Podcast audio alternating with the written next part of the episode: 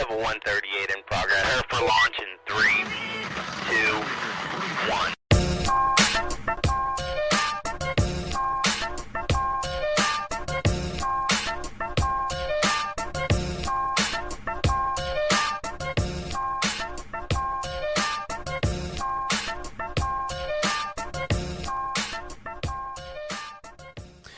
Κυρίες και κύριοι, καλησπέρα σας. Καλώς ήρθατε στην εκπομπή Σου γυρίζει το μάτι νούμερο διακόσια ενενήντα τρία στο ραδιόφωνο του The Press Project, αλλά και στο κανάλι του The Press Project στο YouTube, από όπου θα μας ακούτε για τις επόμενες δύο ώρες. Κάθε Τρίτη, εννιά με έντεκα, απαρτία σήμερα και οι τέσσερις εδώ, άπαντες παρόντες, δεν θα λείψει κανένας και βέβαια δεν θα λείψει και κανένας από εσάς που σιγά σιγά από ό,τι βλέπουμε συνδέεστε και σας περιμένουμε στην παρέα που έχουμε φτιάξει μέχρι τις έντεκα. Χάρης Ζάβαλος, απέναντί μου Γιάννης Μπάκος. Καλησπέρα σε όλους. Δεξιά μου σήμερα, για πρώτη φορά δεν έχει ξαναγίνει αυτό, Δημήτρης Κούλαλης. Καλησπέρα, καλησπέρα. Τα πράγματα στη θέση τους. Αριστερά μου, Κώστα Βλαχόπουλος. Καλησπέρα.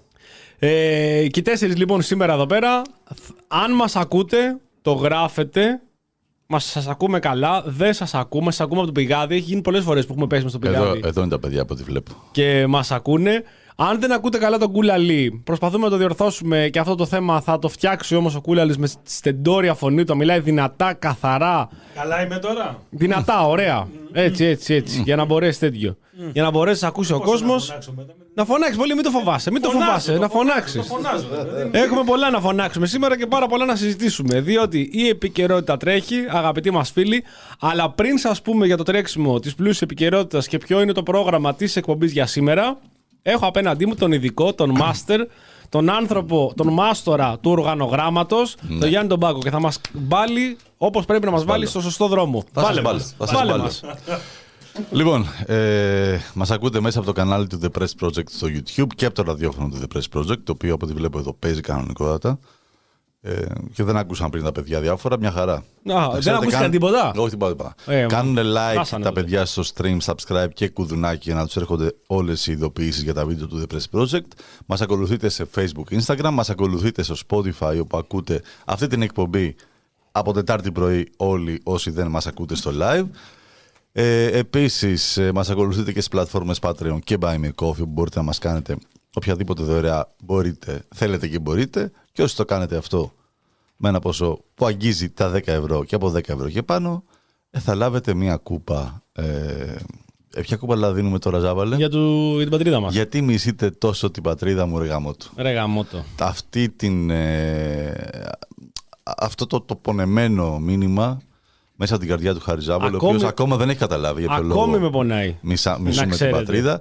Ε, οι κούπες ε, μέσα στη εβδομάδα θεωρώ πως ε, θα τελειώσουν. Λίγες έχουν μείνει. Είναι limited edition εσύ. Είναι limited edition να ξέρετε, αυτή η σειρά.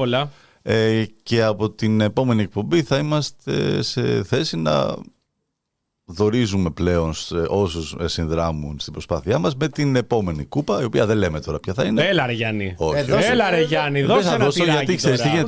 Άμα αρέσει, αρέσει περισσότερο, περισσότερο, μπορεί κάποιοι να περιμένουν και να μην πάρουν αυτή την κούπα. Α, έτσι τους παίζεις τώρα, είναι marketing. Είναι marketing και παιδιά... Το έχεις σπουδάσει. Πρέπει να... Αυτή η σειρά πρέπει να ολοκληρωθεί, να είναι πλήρης. Και δεν είναι από μη κρατικό πανεπιστήμιο, είναι σε δημόσιο πανεπιστήμιο ο άνθρωπος τώρα, έτσι. Είναι κανονικός πτυχιούχος. Ε, ναι. Φαίνεται. Κανονικός είναι. Κανονικός. Λοιπόν, οπότε θα βγει και η επόμενη κούπα. Όσοι προλάβετε αυτή την κούπα, γιατί μισεί την πατρίδα μου ρε γαμότο, ίσα προλαβαίνετε γιατί τα κομμάτια όλα εξαντλούνται. Να μάθετε γιατί και να αναρωτηθείτε. Θα βγούνε σε σειρά μετά όλες. Περίπου που έχετε χάσει το... την προηγούμενη. Συγγνώμη, αυτά είναι τρέλες. Ώστε να μπορείτε να διαλέξετε, να κάνετε το σετάκι σας. Έχετε ένα γάμο. Αύριο μεθαύριο, το ξαναλέμε. Παίρνετε τρεις κούπες, κάνετε σετ. Το δίνετε στο... στην Ήβη και στο γαμπρό. Το παίρνετε σαν δώρο. Να μπορείτε να κάνετε όμορφα δώρα. Κάποιοι μπορεί να πάρετε διπλές κούπες, να κάνετε ανταλλαγές. Μπορεί να γίνουν Μπράβο. πάρα πολλά πράγματα. Μπράβο. Στο eBay να το πουλήσετε. Μην τα, μην τα λέμε εμείς. Ναι. Θέλω και εμείς να λίγο να αναπτύξετε την ευρηματικότητά σας. Ε, λοιπόν, αυτό το σημείο λοιπόν είναι που κανονικά κάνουμε την αναφορά. Πες ποιον θα έχουμε στις δέκα η ώρα. Δε, σήμερα η εκπομπή δεν θα είναι μόνο, αλλά θα προσπαθήσουμε ε, όσο πιο ψύχραιμα μπορούμε με τη συζήτηση, με το διάλογο, να δούμε ένα χρόνο μετά τι έχει γίνει ε, για τραγωδία, για το έγκλημα που συνέβη στα Τέμπη σαν αύριο, εικοστή όγδοη Φεβρουαρίου του δύο χιλιάδες είκοσι τρία, και θα μιλήσουμε δέκα η ώρα, θα έχουμε τη χαρά να μιλήσουμε με τον Βαγγέλη Βλάχο τηλεφωνικά. Είναι ο αδερφός ενός εκ των θυμάτων από, τα πενήντα επτά, από τους πενήντα επτά ανθρώπους οι οποίοι σκοτώθηκαν ε, εκείνο το βράδυ στα Τέμπη, του Βάιου Βλάχου, είναι ο αδερφός του. Και ο ίδιος παρακολουθεί πάρα πολύ στενά, είναι πολύ ενεργός για την υπόθεση αυτή, τι ακριβώς έχει γίνει, τι μπορεί να γίνει, τι δεν έχει γίνει. Είναι ένα πολύ σημαντικό κομμάτι του τι δεν έχει γίνει όλον αυτόν τον καιρό. Και δέκα η ώρα έχουμε κανονίσει να μιλήσουμε τηλεφωνικά για να συζητήσουμε για το έγκλημα στα Τέμπη. Γιατί, όπως έχετε ακούσει, έχετε καταλάβει, σίγουρα για να είσαι και εδώ πέρα, είναι έγκλημα. Δεν είναι τίποτα άλλο πέρα από ένα έγκλημα. Και όπως θα μπορούσε να πει κανείς, από τη στιγμή που είναι έγκλημα, μιλάμε για δολοφονία πενήντα επτά ανθρώπων και ναι, όχι για τον, το θάνατο πενήντα επτά ανθρώπων. Ο αδερφός του είναι ο Βάιος Βλάχος. Ε, ο Βαγγέλης, πόσα έχουμε διαβάσει και έχω δει, έχω παρακολουθήσει και έχω ακούσει πάνω από δέκα συνέντευξεις του, ε, δίνει τον αγώνα του από την Αργεντινή, ε, πηγαίνω, έρχοντας. Ερχόμενος από, από εκεί, Ελλάδα, Αργεντινή, συνεχώς, έχοντας αφήσει τη δουλειά του στην άκρη, γιατί είναι ένας άνθρωπος που δεν μπορεί να ησυχάσει από αυτό που συνέβη, όπως και όλοι οι γονείς, των οποίων έχουμε ακούσει συνεντεύξεις με τρομερή αξιοπρέπεια, να ζητάνε το δίκαιο και τη δικαίωση, τέλος πάντων, των δικών τους. Και ό,τι κάνουν μόνοι τους, έτσι. Βέβαια, ό,τι βέβαια. κάνουν μόνοι τους. Ε, ένα έγκλημα που ε, πάει να μείνει ανεξιχνίαστο. Ε, με όλη αυτή την προσπάθεια και συγκάλυψη που γίνεται. Ακριβώς, πήγα να πω ότι είσαι πολύ επίκης στο ξεκίνημα, αλλά εντάξει. Πάει, πάει να μην ανεξιχνίαστο. Λες και δεν γνωρίζουμε ποιοι είναι οι πέτοι. Ε, αρχείο, ρε παιδί μου. Ναι. Να είναι στο αρχείο. Ναι. Ε, είναι, είναι τρομερή προσπάθεια από πολλές μεριές ε, πώς πάει να συγκαλυφθεί αυτό το πράγμα, και πολιτικά και, και ποινικά. Έχουμε, έχουμε δει και αν έχουμε δει συγκαλύψεις ναι, όλα αυτά τα χρόνια, αλλά θεωρώ ότι στα Τέμπη θα είναι η, το, το, η κορονίδα της, της συγκάλυψης. Μεγάλη μέχρι τώρα πάει για εκεί. Ναι, ναι, σε πολλά επίπεδα. Και αυτό που είπες για τις οικογένειες είναι αυτές που πραγματικά πιέζουν ε, με τη δράση τους όλο αυτόν τον καιρό και με τις ενέργειες που έχουν κάνει ε, να χυθεί φως σε αυτή την υπόθεση αναφορικά με τους, με τους υπαίτιους αυτού του εγκλήματος. Και οι οικογένειες αυτές είναι που κατάφεραν να κινητοποιήσουν και να ενεργοποιήσουν το Ευρωπαϊκό Δικαστήριο, το οποίο θα, θα δικάσει τη χώρα μας για τη διαχείριση αυτής της υπόθεσης. Δεν θα δικάσει τους υπευθύνους, γιατί δεν έχει αρμοδιότητα, αλλά δεν μπορώ να σκεφτώ μεγαλύτερη πίεση που μπορούν να ασκήσουν οι γονείς, ε, κάποιο άλλο, άλλο τρόπο μάλλον δεν ασκήσουν πίεση οι γονείς πέρα από αυτό. Θα συζητήσουμε περισσότερα μετά. Ε, σίγουρα μετά τη δεύτερη ώρα θα, θα, θα είναι αποκλειστικά η συζήτηση, θα, θα κινηθεί γύρω από το συγκεκριμένο θέμα, διότι δεν γίνεται να μην συζητιέται ε, αυτό το έγκλημα από τα μέσα, να έχουμε όλη μέρα ε, σύνδεση με την οικογένεια των Παλαιοχριστιανών και τον Πάτρε Κλεωμένη και το Λαγούμι και, το Λαγούμι. Και είχαμε ε, ε, πώς το λένε ε, του τύπου χθες που είχε γίνει από τους συγγενείς, από τους γονείς ε, που μιλήσανε, και δεν το έπαιξε κανένα κανάλι, τίποτα, κανείς δεν ασχολήθηκε με αυτό.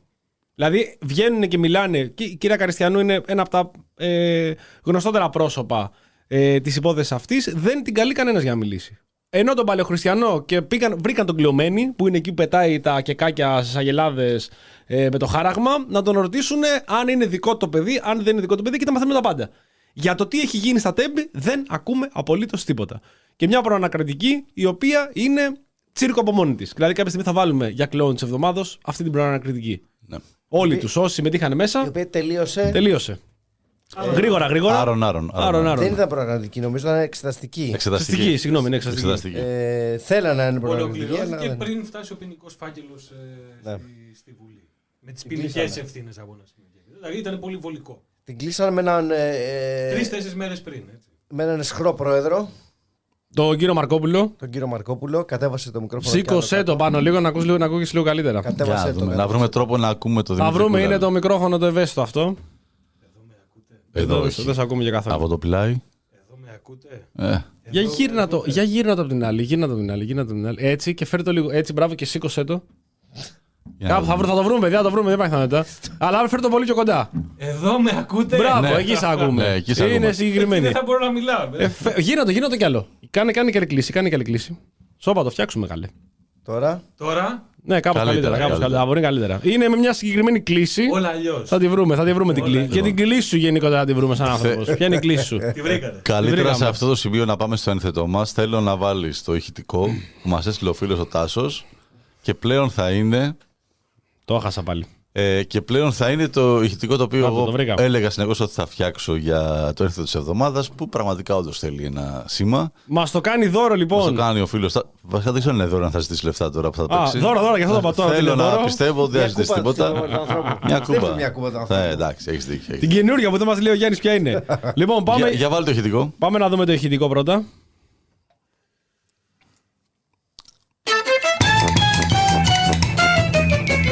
Είσαι κλόουν, είσαι κλόουν, δεν μπορώ να σου πω τίποτα άλλο. Όσα είπατε είναι όλα μπουρδες. Μάλιστα. Πολύ καλό, ωραίο, ωραίο, πολύ καλό. Ευχαριστούμε πολύ τον Τάσο. Λοιπόν, σήμερα δεν θα έχουμε πόλη. Δεν θα έχουμε, δεν θα έχουμε πόλη γιατί... Δεν έχουμε νικητή. Ελεύθερη γραφή. Δεν είναι ούτε ελεύθερη γραφή, απλά... Δεν μπορούμε να βρούμε αντίπαλο στο Στέφανο Κασελάκη. Ε, ψάξαμε, μας είπε, μας είπε εκείνος, είπε ότι βρείτε με αντίπαλο και πάμε. Πάμε. Το λάβαμε εμείς, νομίζουμε ότι το είπε σε εμάς, δεν το είπε στην, ε, στο συνέδριο. Στο συνέδριο, ναι. Το είπε σε εμάς για κλόουν. Και δεν βρήκαμε. Δεν βρήκαμε. Τώρα είχε δίκιο. Τηλεόραση και λες. Όχι, ρε, εμένα λέει. Εμένα, εμένα λέει. Κατα... Όχι, καταρχάς, μήπως λέει τους άλλους. Όχι, εμένα, εμένα λέει. Θυμάστε της Ελλάδας τα παιδιά. Και γιατί σήμερα, εσύ ναι. αποφασίσεις. Εγώ. Όχι εσύ. Εσύ. Έτσι πω για Κασελάκης. Βρείτε με αντίπαλο. Εγώ. Λοιπόν. Παίξανε πάρα πολλά, ε, πάρα πολλοί άνθρωποι, πάρα πολλοί ξέρω, δημοσιολόγοι, πολιτικοί, αναλυτές, αναλυτές κλπ. Που θα μπορούσαν να μπουν υποψήφοι. Ε, απλά αυτή η εβδομάδα νίκησε ο Στέφανο Κασελάκη και στη σέχτα ε, που ετοιμάζει. Τη θρησκευτική σέχτα. Ετοιμάζεται σέχτα. Να ξέρετε άρθρο από τον ε, Δημήτρη Κούλαλη. Ε, Για την... Πιστεύω οριακά ο Κούλαλης κάνει σαν μέλος έκταση. Γυρίζει το μικρόφωνο γύρω. Και γυρίζει και τα μάτια του επίσης, όπως γυρνάει το μικρόφωνο. Έχει σατανιαστεί. Ήταν όρθιος και διαγράφε κόσμο, Στέφανος. Ποιος μιλάει, διαγράφεσαι. Και εσύ διαγράφεσαι. Έφυγες. Όλοι φεύγετε. Λοιπόν, εγώ. Ε, είναι άδωνης εβδομάδας. Λοιπόν. Άδωνης εβδομάδας είναι ο Στέφανος Κασελάκης, χωρίς ψηφοφορία. Έτσι. Αν, έτσι. Θέλετε, αν θέλετε, βέβαια, στα σχόλια τώρα εδώ στο, στο chat γράφετε συν ένα. Λέτε ρε παιδί μου ότι και εγώ στηρίζω. Την υποψηφιότητα, αυτή τη μοναδική υποψηφιότητα είναι Γιώργος, Γιω, Γιω, Γιωργάκης Πανδρέου, υποψήφιος για αρχηγός του Πασόκ μόνος του, ναι. Που είχε κατέβει, ένα εκατομμύριο ψήφι, τρία εκατομμύρια ψήφι, κλόουν της εβδομάδος ο Κασελάκης. Ο Στέφανος Κασελάκης παίζει οριακά για να φτιάξει δική του στήλη όπως ο Άδωνης εβδομάδας να είναι και ο Κασελάκης εβδομάδας. Δηλαδή να έχεις κοίτα, δύο. Θέλει πολύ δρόμο. Θέλει ναι. δουλειά. Θέλει πολύ έχει, δρόμο. Έχει δουλειά ακόμα. Ναι, έχει, αλλά δουλειά. Έχει, έχει μπει δυνατός. δυνατός. Είναι πολύ δυνατός. Δυνατά, ναι. Και είναι πολύ σύντομα. Δηλαδή.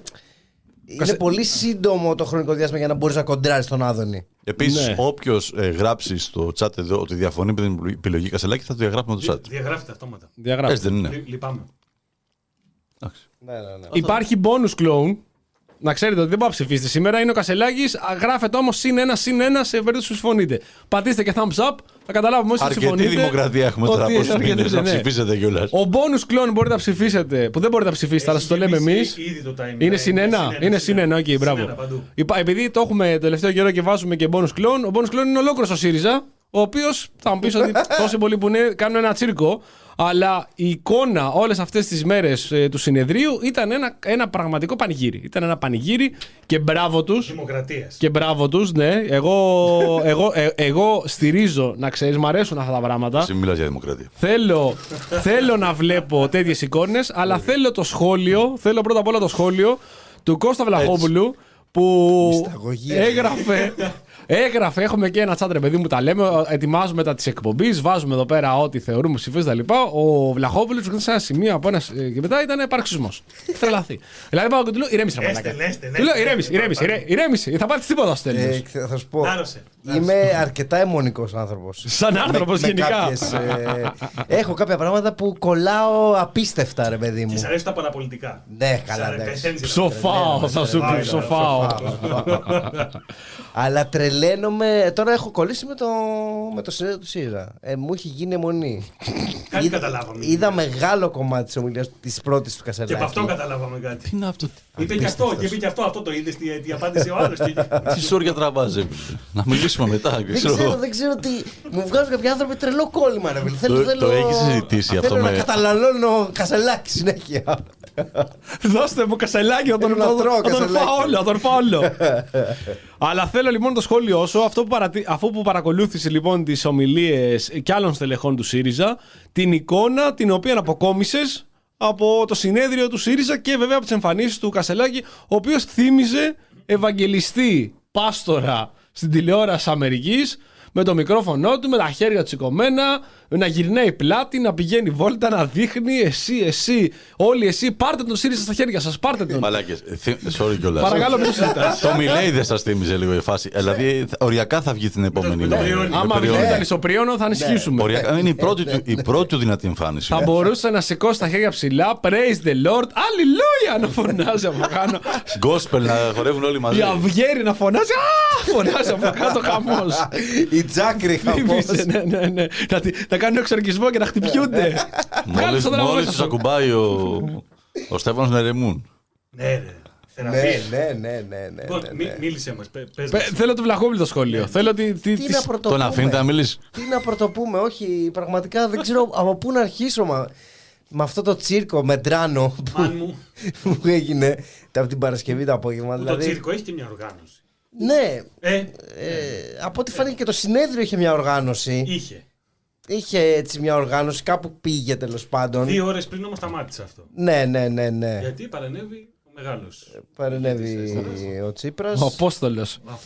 Κα, Καταρχάς να το ξεκινήσουμε. Ναι, αυτό ναι, που ναι, έγινε ναι. Ε, Παρασκευή, Σάββατο, Κυριακή ναι. Και νομίζω θα συμφωνήσουμε όλοι σε αυτό. Δεν, έχει δεν έχει ξαναγίνει πραγματικά και δεν είναι κλισέ αυτό το πράγμα. Στη σχέση που έχουμε, εσύ θα με προδώσεις. Ποτέ δεν θα σε προδώσεις. Ετεροτροπή. Πραγματικά. Σε κατακλείσει το feeling. Πάρα πολλές φορές ε, ένιωσα αυτό το πράγμα. Ε, έβλεπα στην τηλεόραση και κοκκίνιζα. Κοκκίνιζα, λέω, δεν γίνεται να τα λέει αυτά τα πράγματα. Πώς γίνεται. Πες μας, παιδί μου, κάποια έτσι που έχει πει τα καλύτερα του, τα διαμαντάκια του. Καταρχάς, ε, ξεκίνησε την Παρασκευή, ε, έκανε μια μισή ώρα ομιλία. Ε, ήταν μια ομιλία, η πρώτη θα πω εγώ, για να πούμε και ένα θετικό τέλος πάντων, η πρώτη του Κασελάκη που τον ακούσαμε να μιλάει λίγο πολιτικά, δεν κρίνω τώρα ε, τι είπε μέσα, αλλά ε, μίλησε τουλάχιστον ε, πρώτη φορά για κάποια πράγματα, είπε κάποιες θέσεις, έτσι. Ναι. Δεν ε, έβαλε κάποιον άλλο να μιλήσει για αυτόν, ε, δεν ήταν κάτι στημένο ενώ ε, κάτι μαγνητοσκοπημένο, ήταν ζωντανό κτλ. κτλ. Μπροστά σε κόσμο κτλ. κτλ. Καλά, δεν ήταν όλα αποστήθως, υπήρχε... Ναι, όχι, ενώ δεν ήταν μαγνητοσκοπημένο, ναι. Ήταν ζωντανό. Ε, ε, έγινε αυτό που έγινε, ε, υπήρχαν τρομερές εκφράσεις ε, παρα, παράξενες ε, για, για αρχηγό κόμματος, δεν το έχουμε ξαναδεί στην Ελλάδα. Ε, παράξενες αντιδράσεις του κόσμου από κάτω, ε, πάρα πολύ μεγάλος ενθουσιασμός, έδειχνε η κάμερα κάποιες κυρίους και κάποιους κυρίους και κυρίες οι οποίοι ε, είχαν έναν ενθουσιασμό λίγο παράξενο για συνέδριο κόμματος. Στα όρια του παρεξισμού. Λίγο, ναι, λίγο ο Στέφανος μην, ο Στέφανος, ο Στέφανος, ο Στέφανος μας. Βλαχό, ξέρεις τι με προβληματίζεις αυτό. Τι? Πως εδώ και δέκα χρόνια εμείς με ό,τι γελάμε στο τέλος γίνεται καθεστώς, ρε φίλε. Ναι. Και αυτό με αγχώνει γενικότερα. Εγώ δεν θέλω να αρχίσει τους ε, αναστεναγμούς γιατί κάτι θα σημαίνει αυτό. Ε, οπότε είχαμε αυτό, έτσι, ένα πολύ περίεργο, μια πολύ περίεργη ομιλία την πρώτη μέρα, έτσι, με ένα πολύ αμερικάνικο σκηνικό εκεί πέρα που στήθηκε. Ο Κασελάκης δεν είχε πόντιο, μιλούσε ελεύθερα, ξέρω εγώ, πήγαινε ερχόταν, έπινε νερό, ε, κυκλοφορούσε πάνω στη σκηνή, ε, κάτι πολύ, rockstar, πολύ ιδιαίτερο, ναι, rockstar, ναι, ναι. Rockstar. Ε, είχαμε την πανέμβαση στη Τσίπρα δύο ώρες πριν, ε, η οποία έτσι άλλαξε και το... Ε, έβαλε νέα ατζέντα. Έβαλε νέα ατζέντα, το περιεχόμενο του συνεδρίου, τι θα γίνει τις επόμενες μέρες κτλ. Πήγαινανε για ένα συνέδριο που θα, το, που θα ήταν ένα συνέδριο που θα συζητούσαν κάποια πράγματα για τις πολιτικές κτλ. Ε, έβαλε το θέμα της ηγεσίας, μοιραία άνοιξε μια συζήτηση για την ηγεσία του κόμματος κτλ. Η οποία έκλεισε όμως. Η οποία έκλεισε το τέλος, η οποία όμως συζήτηση δεν άνοιξε από τον Τσίπρα, επειδή ε, είναι τρομερό αυτό που γίνεται με τον ΣΥΡΙΖΑ. Εκεί που όλοι οι ΣΥΡΙΖΑΙ μιλούσανε με τρομερά λόγια για τον Τσίπρα και ήταν το κεφάλαιό τους και ε, η μεγάλη δύναμη του και δεν θα τον ξεχάσουμε ποτέ, τον Αλέξη μας και Αλέξη γύρνα πίσω. Ή έστω τηλεφώνου. Ναι. Ξαφνικά Λέει αυτό που λέει. Έχουν βγει τώρα, όχι μόνο τα τρόλ του Twitter, βγαίνουν και στελέχη του ΣΥΡΙΖΑ και τον αδειάζουν από την Κυριακή. Και λάθος το timing. Ε, γιατί ήθελε να μιλήσει και έπρεπε να έρθει στο συνέδριο. Λογικό, είναι απόλυτα λογικό. Ναι. Τι περιμένεις. Δηλαδή τα, τα στελέχη που είναι τώρα παίζουν μια ζαριά. Ναι. Ή έτσι αλλιώς. Ξέρουν ότι ο Τσίπρας αποκλείεται να επανέλθει σε ρόλο ηγετικό. Και σου λέει πάμε εκεί όπου βγει με τον Στέφανο. Γιατί είναι και η μέρα αυτή που είναι. Ε, γιατί βλέπουν ίσως και μια συσπήρωση από την άλλη. Βλέπουν κάποιες κινήσεις και παραπολιτικές, όχι παραπολιτικές, ενώ κάποια παρασκήνια. Και δεν τους αρέσουν. Δεν τους αρέσουν. Γιατί τώρα σου λέει, κοντεύουμε πόσους μήνες από τότε που έφυγε ο Τσίπρας. Ε, σε αυτό βέβαια. Οχτάμινο κάπου εκεί. Ε, ο Τσίπρας δεν, δεν, δεν, δεν προσέφερε κάτι καινούριο στη συζήτηση. Τίποτα. Απλά έθεσε ένα θέμα που είναι μια πραγματικότητα. Που έθεσε, το οποίο το είχε θέσει ο ίδιος ο Κασελάκης την Τρίτη. Άμα μας συζητείτε, είπε την Τρίτη στην πολιτική γραμματεία, θα πάμε σε εκλογές. Θέλω να ανανεώσω την εμπιστοσύνη μου. Και είπε μετά... θέλω λευκή επιταγή για, τέσσερα χρόνια, για τα επόμενα χρόνια. Κλείσω συμβόλαιο. Κλείσω συμβόλαιο, που έγραφε το είκοσι τέσσερα επτά. Τέλειος τίτλος, τέλειος. Τέλειος. Με μπόνους ε... στόχων κλπ.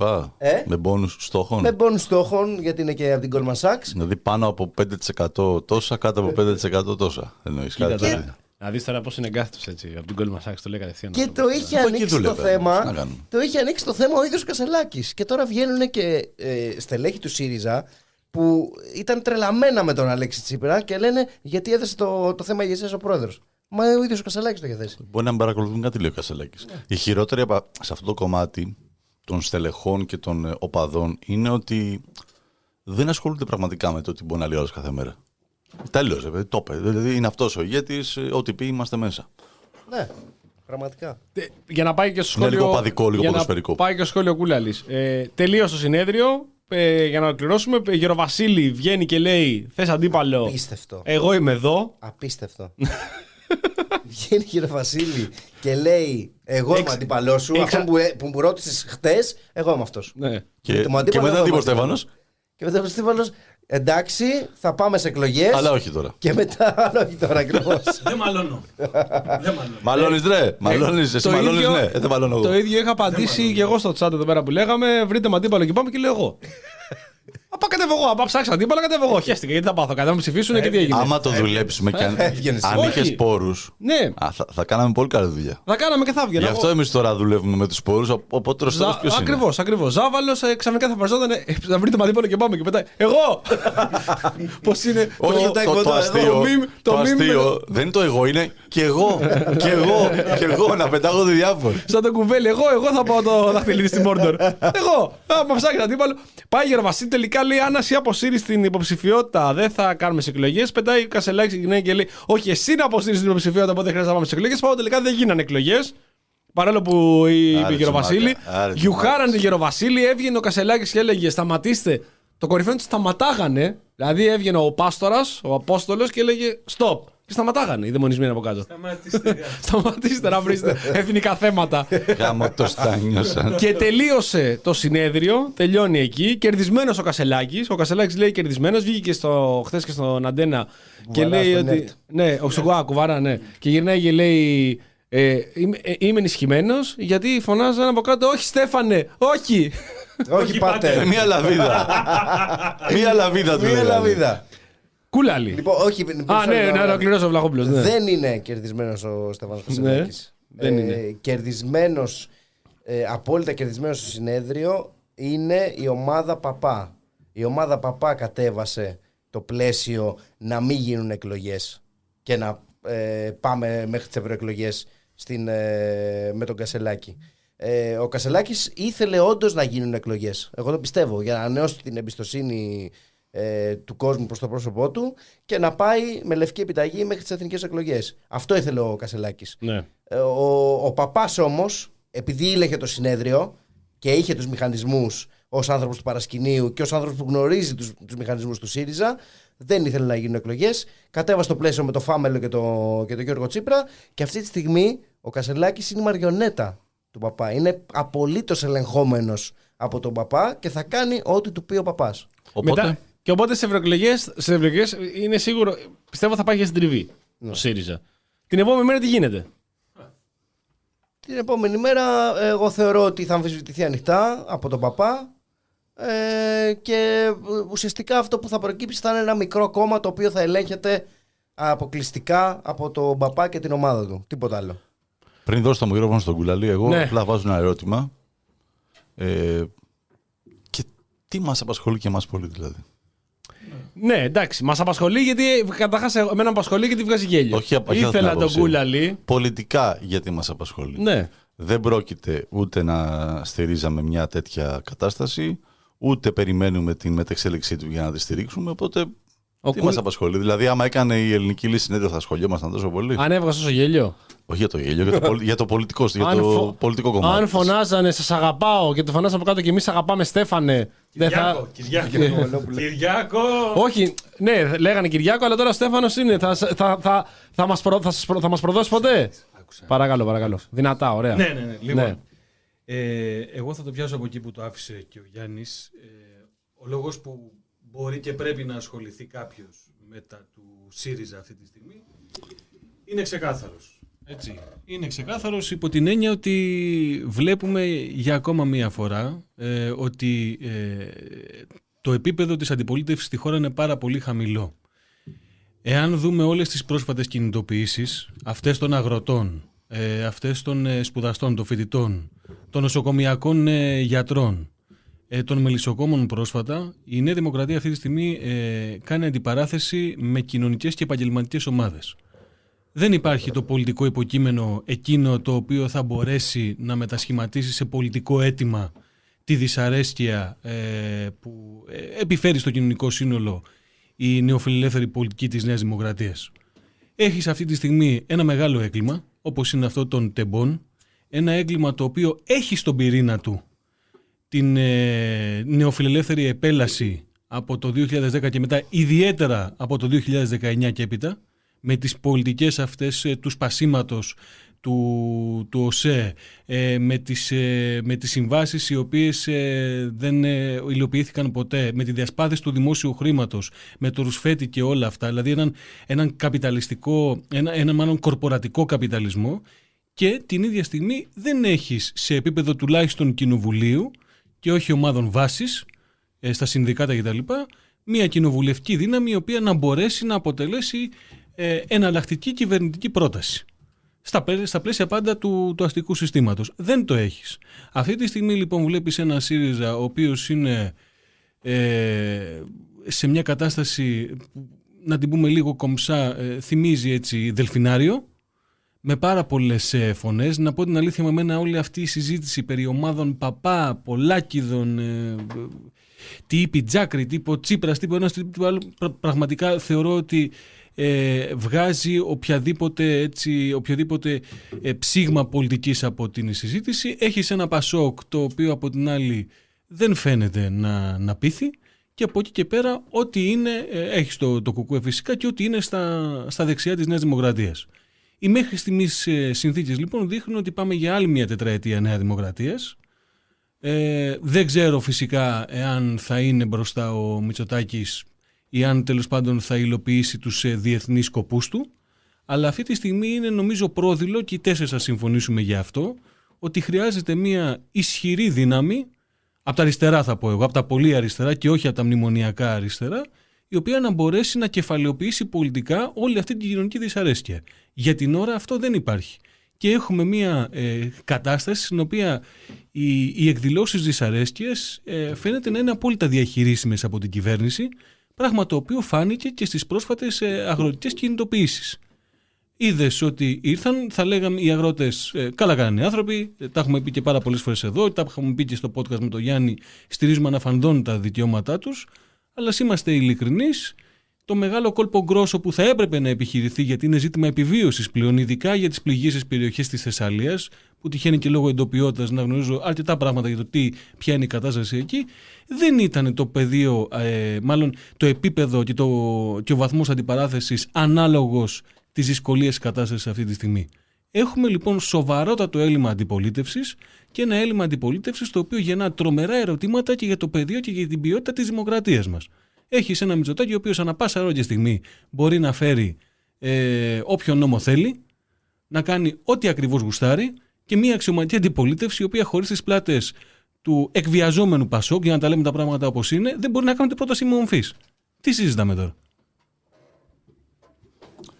Εδώ λοιπόν θέλω τον Γιάννη να μου κάνει ένα σχόλιο. Παρακαλώ.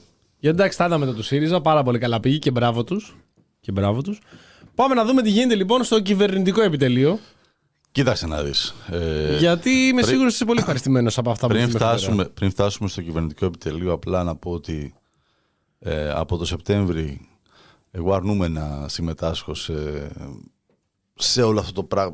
Το διάλογο τέλος πάντων για το τι συμβαίνει στο ΣΥΡΙΖΑ. Γιατί... Είδες πώς σε γλίτωσα. Είδες πώς ελήχθηκα για να σε γλιτώσω, ναι, από αυτό. Όχι, στην, στον ουσιαστικό διάλογο, γιατί θεωρώ ότι ε, ο ΣΥΡΙΖΑ ήταν ένα κόμμα καθαρά αρχηγικό, το οποίο από τη στιγμή που έφυγε ο συνδετικός κρίκος ε, και η συγκολητική ουσία των πάντων, βλέπουμε τώρα πώς στέκονται όλοι μόνοι τους. Δεν μπορεί καθένα, κανένας να σταθεί. Και ακόμα και αυτοί οι οποίοι ήταν θεροβάμονες και θεωρούσαν ότι μπορεί να ηγηθούν του οποιοδήποτε σχήματος, έχασαν πολύ εύκολα από έναν ε, νάρκιστο, νάρκιστο τύπο με ψευδοεπικοινωνιακές ε, ε, δεξιότητες την ηγεσία του μέχρι το δεκαεννιά, έστω και γεμίτα τριετία κυβερνητικού, ε, της κυβέρνησης μάλλον του τόπου. Ε, δεν μπορώ να κάθομαι, να κάθομαι να παρακολουθώ μια αποδρομή, το οποίο ουσιαστικά με θλίβει, ε, και γι' αυτό ίσως να μην θέλω να το κοιτάω καθόλου. Αυτό το οποίο εγώ θεωρώ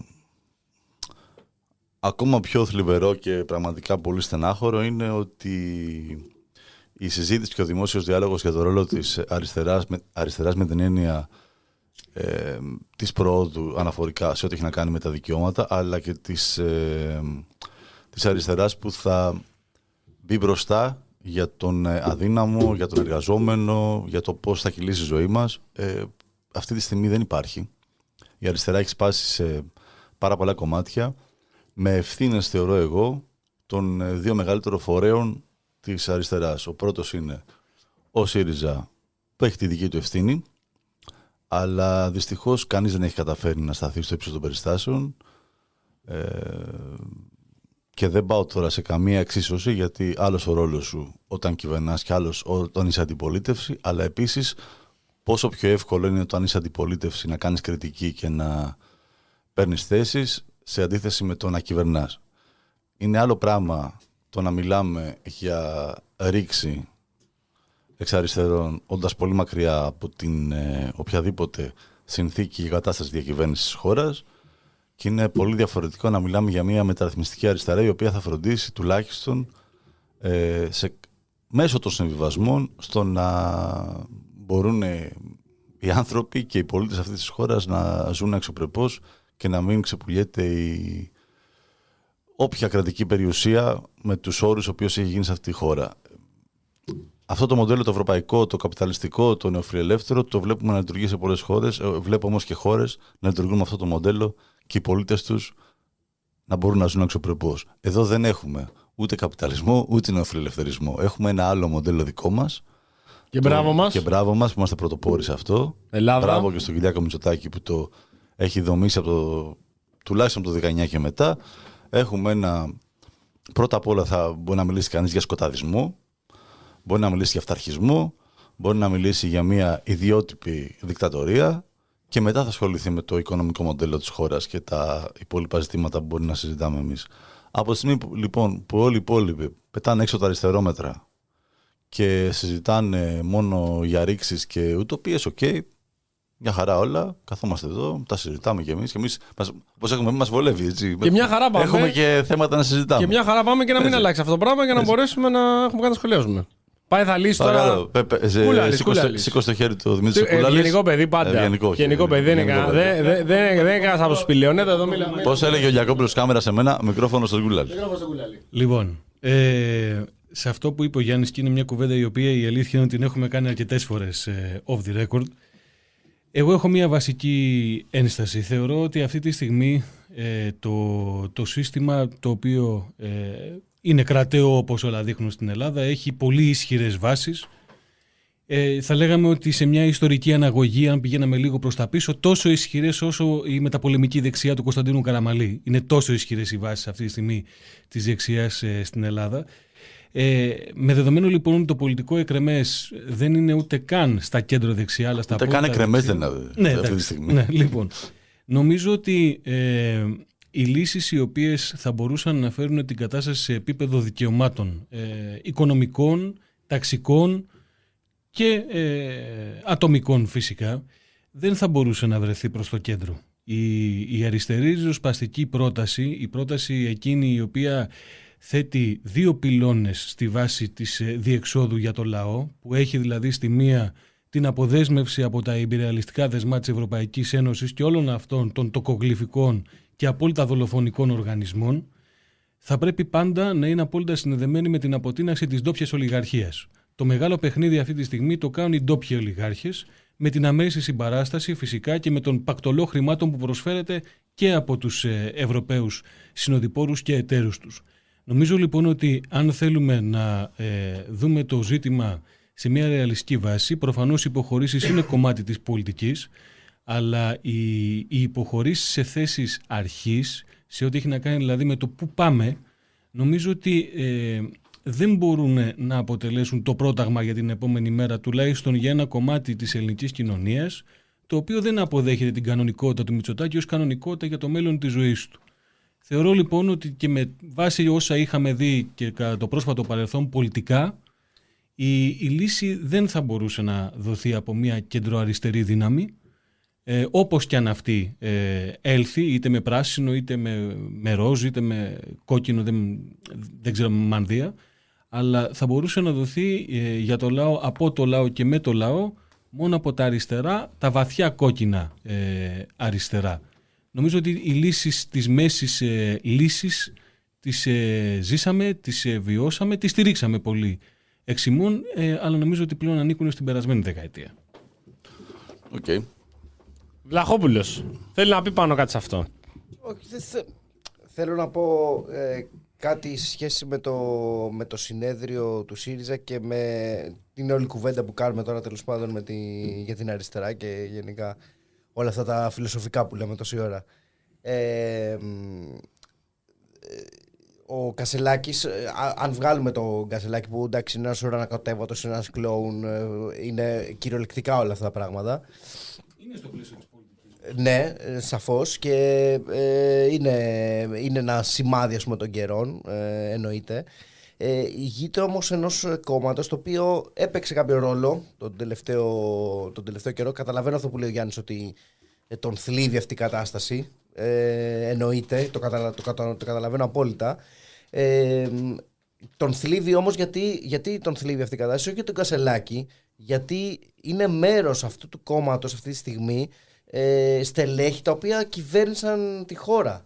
Ε, δηλαδή ο Κασελάκης μπορεί να είναι ορνακατεύατος, αλλά μέσα στο συνέδριο ήταν άτομα τα οποία ήταν υπουργοί ε, Κώστα, και έχουν ευθύνη σε αυτό που λες, αυτό το σε, σε αυτό που λες ε, αυτό που μας θλίβει είναι ότι μπορεί κάποιοι να στηρίξαμε μια κυβέρνηση με αυτά τα πρόσωπα, γιατί τα πρόσωπα που κυβερνάνε τώρα ή κυβέρνησαν προηγούμενες δεκαετίες αυτό, δεν ήταν και πολύ ανώτερα. Έχουμε δει αλογοσκούβιδες, ναι. Έχουμε δει λιάπιδες, δεν, δεν είναι αυτό το πρόβλημά μας, ναι, προφανώς.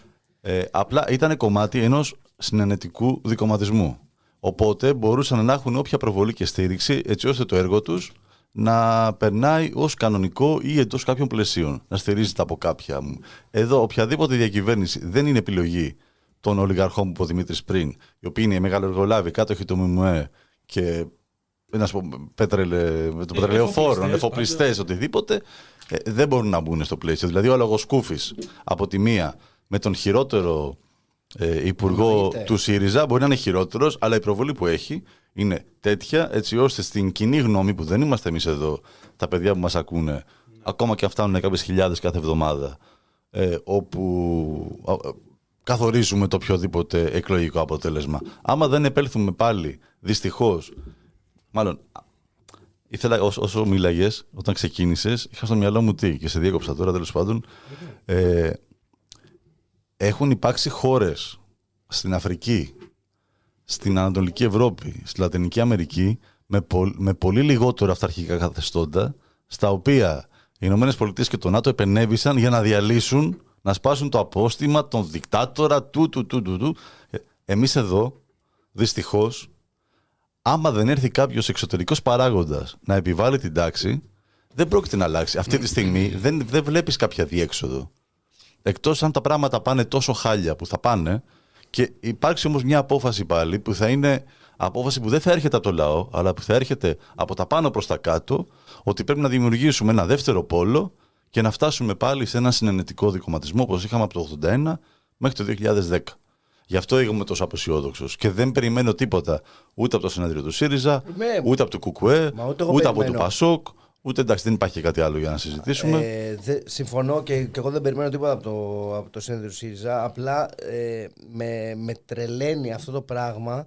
Ε, το ότι άτομα τα οποία ε, ε, στηρίζονταν στο αφήγημα περί αριστεράς, ε, ότι θα ε, αλλάξουμε τα πράγματα στην Ευρώπη και θα αλλάξουμε τα πράγματα στην Ελλάδα και μετά θα αλλάξουμε και τα πράγματα στην Ευρώπη, όλο αυτό το αφήγημα που έβαλε ο ΣΥΡΙΖΑ δεκαπέντε δεκαεννιά της αριστερής διακυβέρνησης, το ότι θα ε, σκίσουμε τα μνημόνια, ότι θα φέρουμε την ανεξαρτησία στο λαό μας κτλ, κτλ. Βλέπουμε τώρα πόσο μικρά ανθρωπάκια είναι. Και δεν μιλάω για τον Κασελάκη, ε, παραλαμβάνω. Μιλάω για τύπους οι οποίοι κυβέρνησαν στο όνομα της αριστεράς και αυτή τη στιγμή το μόνο που προσπαθούν να κάνουν είναι το πώς θα ελέγξουν κάτι θιάδες και κάτι μπαρμπάδες μέσα στο συνέδριο για να έχουν ένα απολύτως ενεχόμενο συνέδριο και να μην πάνε σε εκλογές και να κρατήσουν ένα μικρό κόμμα. Θυμάσαι, αυτό τους, αυτό τους νοιάζει. Από το πολιτικό προσωπικό της χώρας, δηλαδή, μπορεί να μαζέψει πεντακόσια άτομα να καταγράψουμε που θα νιώθουμε άνετα όλοι μας ότι είναι αξιόλογοι.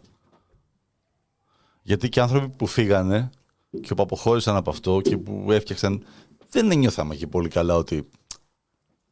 Ε, okay. Εντάξει, ναι, αυτό θέλω να σου πω. Ότι δεν, νιώθουμε, ότι δεν νιώθουμε κι εμείς και πολύ άνετα ότι έχουμε να πούμε ότι κοίταξε, άμα με αυτός με αυτόν, εκείνος με τον άλλον μαζευτούν και έρθουν και οι άλλοι κλπ.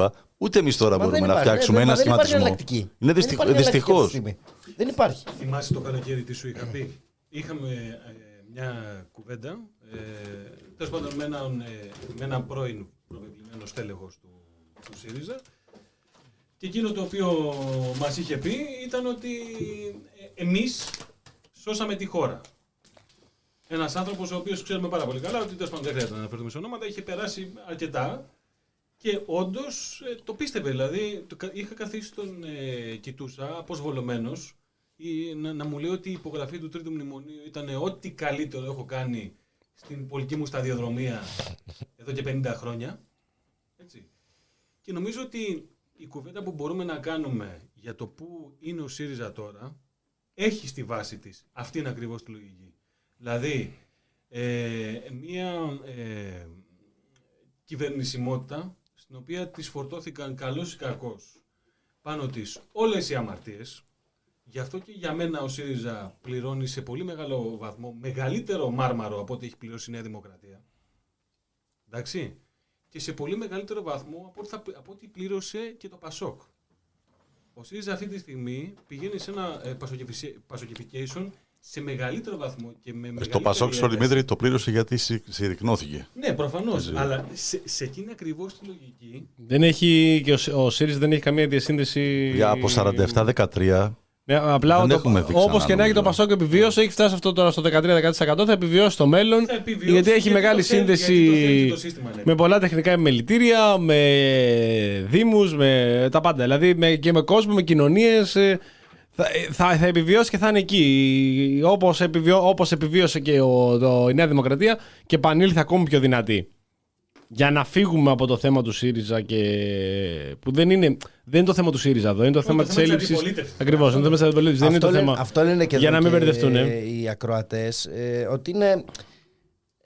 Είσαι, είσαι, είσαι αξιωματική αντιπολίτευση. Ναι, ακριβώς. Έστω και ε, κουτσουρεμένη, έστω και με δεκαεπτά τοις εκατό, έστω και με μια διάσπαση, είσαι αξιωματική αντιπολίτευση. Και εμφανίζεις αυτή την εικόνα. Είναι... Μην το βαράς αυτό. Μην το βαράς αυτό, γιατί ακούγεται. Είδες που δεν φοράς ακουστικά. Άμα φοράς ακουστικά θα τα ακούγεις σήμερα. Είδες που δεν φοράς που μου λες ότι δεν είναι. Καλά κάνει όμως. Καλά κάνει. Βγάζει το μένος του. Βγάζει το πάθος του. Είναι η ευθύνη που μπορεί να νιώθουν κάποιοι άνθρωποι, την οποία δεν νιώθουν από ό,τι φαίνεται και ε, καταλαβαίνουμε πόσο έχει φτάσει αυτό το πραγματικά διέξοδο. Και αυτή την ευθύνη λοιπόν, αυτή την πολύ μεγάλη ευθύνη που έχει η όποια αξιωματική αντιπολίτευση, είναι περισσότερο αναγκαία από ποτέ να μπορέσουν να επικεντρωθούν σε ζητήματα τα οποία ε, άπτονται της συνταγματικότητας. Είτε αυτό είναι για τα μη κρατικά πανεπιστήμια, τα οποία αυτή τη στιγμή έχουν μια προσπάθεια της κυβέρνησης να καταπατήσει, να ξεφτυλίσει το Σύνταγμα και να περάσει ένα νομοσχέδιο όπου ευτυχώς όλα τα κόμματα της ε, Βουλής της Αντιπολίτευσης είναι μαζί και λένε ότι δεν μπορούμε να στηρίξουμε ένα τέτοιο αντισυνταγματικό ε, νομοσχέδιο. Καλά, όχι όλα. Τα περισσότερα. Το τα περισσότερα. Το Πασόκ δεν έχει βρει ακόμα. Το Πασόκ, αν το λέξει, έθεσε και τώρα θέματα ακόμη και κομματικής πειθαρχίας. Δηλαδή, το, το Πασόκ έτσι αλλιώς δεν έχει καμία. Σε κάποια, ναι. Δε, δεν έχει κάποιον αρχηγό να επιβάλλει. Επίσης, έχει πολιτική ταυτότητα. Όχι. Εντάξει, όχι. Okay. Εντάξει, προχωράμε. Εντάξει. Είδαμε και στην ψήφιση του νομοσχεδίου. Όχι, ναι, ε, Γεωργιάδης. Έχει, όχι. Είδαμε, και στο, εγώ, είδαμε ναι. και στο ψήφισμα για, το, για τους γάμους των ομόφυλων ζευγαριών ότι το Πασόκ είναι περισσότερο ρεντίκολο και από τη Νέα Δημοκρατία, γιατί είχε και αναλογικά τα περισσότερα στελέχη που δεν ψηφίσανε το συγκεκριμένο νομοσχέδιο. Εδώ λοιπόν τώρα αυτή τη στιγμή έχουμε πάρα πολλά θέματα και πολλά ζητήματα αντισυνταγματικά, πολλά ζητήματα επικίνδυνα. Δεν είναι μόνο Ε, το άρθρο δεκαέξι το οποίο καταπατάται από την κυβέρνηση. Έχουμε ένα νέο ποινικό κώδικα ο οποίος πέρασε, θα περάσει, περνάει. Δεν, δεν έχετε ξαναδεί τέτοιο πράγμα, δεν θα έχουμε ξαναδεί τέτοιο πράγμα που προσπαθεί ο Φλωρίδης να περάσει. Ένα νομοσχέδιο το οποίο δεν υπάρχει καμία νομοπαρασκευαστική επιτροπή, δεν ξέρουμε καν ποιος το έχει γράψει. Μάλλον ο αδερφός του μαζί ο με τον Φλωρίδη. Ο Ρίγκαν το έχει γράψει. Ναι, ο, χειρότερο. Δεν, ούτε καν ο Ρίγκαν. Ο Πινοσέ το έχει γράψει συγκεκριμένο. Γιατί όμως. Γιατί? γιατί έχει κοινά με τον Ρίγκαν, αυτό, αυτό το οποίο λέει ο Δημήτρης. Για... Γιατί το επόμενο βήμα μετά αυτό το ποινικό κώδικα, είναι, είμαι σίγουρος, είναι η ΣΔΙΤ για τις φυλακές. Και επειδή οι ιδιώτες για να στηριχθούν οι φυλακές και να βγάζουν χρήματα πρέπει να έχουν κόσμο μέσα. Ε, βέβαια. Πρέπει να, να αυστηροποιηθεί εννοώ... και ακόμα όπως έλεγε και ένας, ε, ένας ακαδημαϊκός ε, που άκουγα στο Κόκκινο πριν δεκαπέντε μέρες, θα, πρέπει, θα μπορεί ακόμα και δύο, δύο πιτσιρικάδες που θα κλέψουν ένα περίπτερο να θεωρηθούν συμμορία και να μπουν μέσα. δέκα χρονών κατεβάζει το όριο ακόμη πιο κάτω, το έχει πάει στα δέκα χρόνια. δέκα χρονών παιδιά μπορούν να προφυλακιστούν. Δεν αγνοούμε το γεγονός ότι η φυλακή δεν έχει κάνει ποτέ κανέναν καλύτερο. Και τι μας λείπει σε αυτή την κοινωνία, να την κάνουμε λίγο ακόμα χειρότερη. Οπότε ας δούμε περισσότεροι μέσα. Ναι, ναι, ναι. Να βγαίνουμε έτοιμοι να το τελειώσουμε. Για τα, πλημα, για τα πλημελήματα ε, φυλάκιση, ε, αυτό το οποίο προσπαθούν να περάσουν για την αλλαγή του ποινικού κώδικα, ο Φλωρίδης το μεταξύ βγαίνει και γυρνάει και λέει: εσείς φταίτε που έχει αυξηθεί η εγκληματικότητα, ΣΥΡΙΖΑ, διότι Παρασκευόπουλος και όλοι οι υπόλοιποι. Αυτά τα τέσσερα χρόνια του ΣΥΡΙΖΑ. Πραγματικά κατέστρεψαν ό,τι καλό είχε συμβεί από το εβδομήντα τέσσερα μέχρι το είκοσι δεκαπέντε. Το χίλια οκτακόσια τριάντα. Τελείωσε η χώρα. Τελείωσε η χώρα. Τελείωσε η χώρα. Όλοι οι εγκληματίες έξω, μαχαιροβγάλτες. Γιατί δεν ανατρέπεται τίποτα, δεν αλλάζουν αυτοί οι νόμοι. Όπως η συμφωνία των Πρεσπών, τώρα πού να την άλλη να την καταργήσεις. Τώρα θα σε πιάσουν για χρέη μέσα φυλακή. Θα κλέψεις μέσα φυλακή. Όλοι μέσα, κανένας έξω. Και όσοι είναι έξω, τα ξέρουμε και θα είναι έξω. Έτσι, κάποιοι πολύ συγκεκριμένοι. Όταν λέμε μέσα όλοι, δεν εννοούμε παιδιά να ξέρετε τις υποκλοπές για Τέμπη κτλ. Θα μπουν μέσα για υποκλοπές γιατί κάτσα να μιλήσουμε πριν γίνει πεντάχρονα. Όχι. Ξέρεις τι, για... τι αναλογία μπορεί να υπάρχει εδώ. Όσο πιο πολύ αυστηροποιείται για το λαό που θα λέει και ο Κούλαλης ναι, εδώ. Ναι, ναι, ναι. Ο ποινικός κώδικας λαό... θα βλέπουμε σίγουρα και τροπολογίες, ποτέ νόμους, που θα κάνουν τα πράγματα καλύτερα για αυτούς που λαμβάνουν αποφάσεις. Βέβαια. Και όλοι έξω, με βουλε... έξω. Το καλύτερο με εμένα τα γαμμένο με τα βουλεύματα. Τρελαίνομαι για τα βουλεύματα. Είναι έξω με βούλευμα. Πάρα, ρίξε βούλευμα σε όλους. Όλοι οι υπόλοιποι μέσα, όσοι θα είναι έξω θα είναι με βούλευμα. Θα φτάσουμε, αρχείο, σε, αυτό, αρχείο, θα φτάσουμε σε αυτό το σημείο τώρα. Όσοι είναι έξω με βουλεύματα και όλοι οι υπόλοιποι πλημμυλήματα μέσα. Ο Άρης αναρωτιέται, άμα όλοι μπούμε μέσα, ποιος θα ταΐζει το σόι μετά. Ε, θα βρουν τον τρόπο. Θα, θα το σόι. Τρόπο. Είναι πολλοί, είναι πολλοί Άρης. Δεν είναι λίγοι, δεν είναι πέντε έξι. Μιλάμε τώρα εδώ, έχουμε ανθρώπους. Γιατί μην βλέπεις όσοι είναι. Αλλά και το σόι είναι πολύ. Είναι, είναι όλο το κοξογό. Είναι πάρα πολλά άτομα. Μου στείλε μήνυμα εδώ ένας φίλος προηγούμενη εβδομάδα, μου λέει χάρηκα που μετά από τόσο καιρό είπες τη λέξη όπως έπρεπε να την πεις. Χάρη χάρηκα. Χάρη χάρηκα, μπράβο, το είπες όπως είναι κοσογό. Ναι, ναι, πάλι κοπήκε. Κόσοβο. Πρέπει να στο μικρόφωνο, δεν ξέρω. Έχεις κάνει με το Κόσοβο. Τι έγινε. Και λοιπόν, χρειαζόμαστε μια ισχυρή αντιπολίτευση και αυτή την ισχυρή αντιπολίτευση τη χρειαζόμαστε. Είναι έτοιμος να την προσφέρει. Εγώ. Αυτό το παιδί εδώ. Α, εκτός, αυτό το παιδί. Αυτό το παιδί. Εκ, εκτός από αυτό, αυτόν. Μαλάκα σήμερα τι λάθος. Δεύτερη φορά μας βρίζεις. Δεν έχω πει ναι. Τι φοράει ο Κούλαλης. Τι είναι τόσο απλά ντυμένος σήμερα που δεν έχει σημασία. Ρωτήσανε εδώ στην αρχή. Να ρωτήσανε. Πω, πω, τι το δα. Sorry, παιδιά. Μαύρο μπλουζάκι είναι, παιδιά, και ένα τζιν. Ξεκινάω το παντελόνι. Φοράει blue jeans, ανοιχτόχρωμο, με κάποια σχισηματάκια γιατί εντάξει, από το Γάλλο είναι το παιδί. Μαύρα βανς καθαρισμένα με μορομάντιλο. Πεντακάθαρα. Λες και φοράει κάθε φορά καινούριο ζευγάρι. Κάτσα με Πάκμαν. Εντάξει, οκ. Και ένα μαύρο. Λακόστ μπλουζάκι. Αυθεντικό Λακόστ. Ο φίλος θα το περισσώ. Πάντα γιατί. Έτσι. Είναι, και... Γιατί έγαλαμε και βαρβάρα δίπλα. Είναι έτσι. Μπλέζα γετούλα και εντάξει. Περφέτο δερματίνο. Δερματίνη πιστεύω. Γιατί... Άμα ανέβει σειρά, εδώ σου γράφει. Καλώς ήρθατε στο Δήμο Αγίας Βαρβάρας. Δεν είναι. Είναι ακριβώς δίπλα. Γειτονιάζουν. Welcome to Αγία Βαρβάρα Flea Market. Και λοιπόν, για να επανέλθουμε σε λίγο, θα έχουμε και τηλεφωνική επικοινωνία. Μαύρες κάλτσες με Pac-Man πάνω, κίτρινα, πορτοκαλί φαντάζομαι κλπ. Χρειαζόμαστε λοιπόν την αντιπολίτευση και να μην τι κάνουμε εμείς αυτήν την αντιπολίτευση με συζητήσεις που δεν γίνονται κανονικά. Διότι αν υπήρξε αντιπολίτευση, μπορεί να πιεζόντουσαν για κάποια κανάλια να ασχοληθούν με ζητήματα σοβαρά. Αυτό ήθελα να πω. Ναι. Ναι. Πες το, πες το, πες το. Γιατί πες το. Δεν έχουμε αντιπολίτευση ούτε πολιτική. Μπράβο. Ούτε υπάρχει έλεγχος από, τα, από τον τύπο. Ναι. Ε, έχουμε ένα μπετό. Αυτή τη στιγμή. Από το συστημικό. Ε, από το συστημικό. Εντάξει, υπάρχει ρε παιδί μου, ναι. Από τα μεγάλα. Από τα μεγάλα. Ναι, όλα τα μεγάλα, τα ναι, κυρίαρχα. Ναι, ναι, ναι.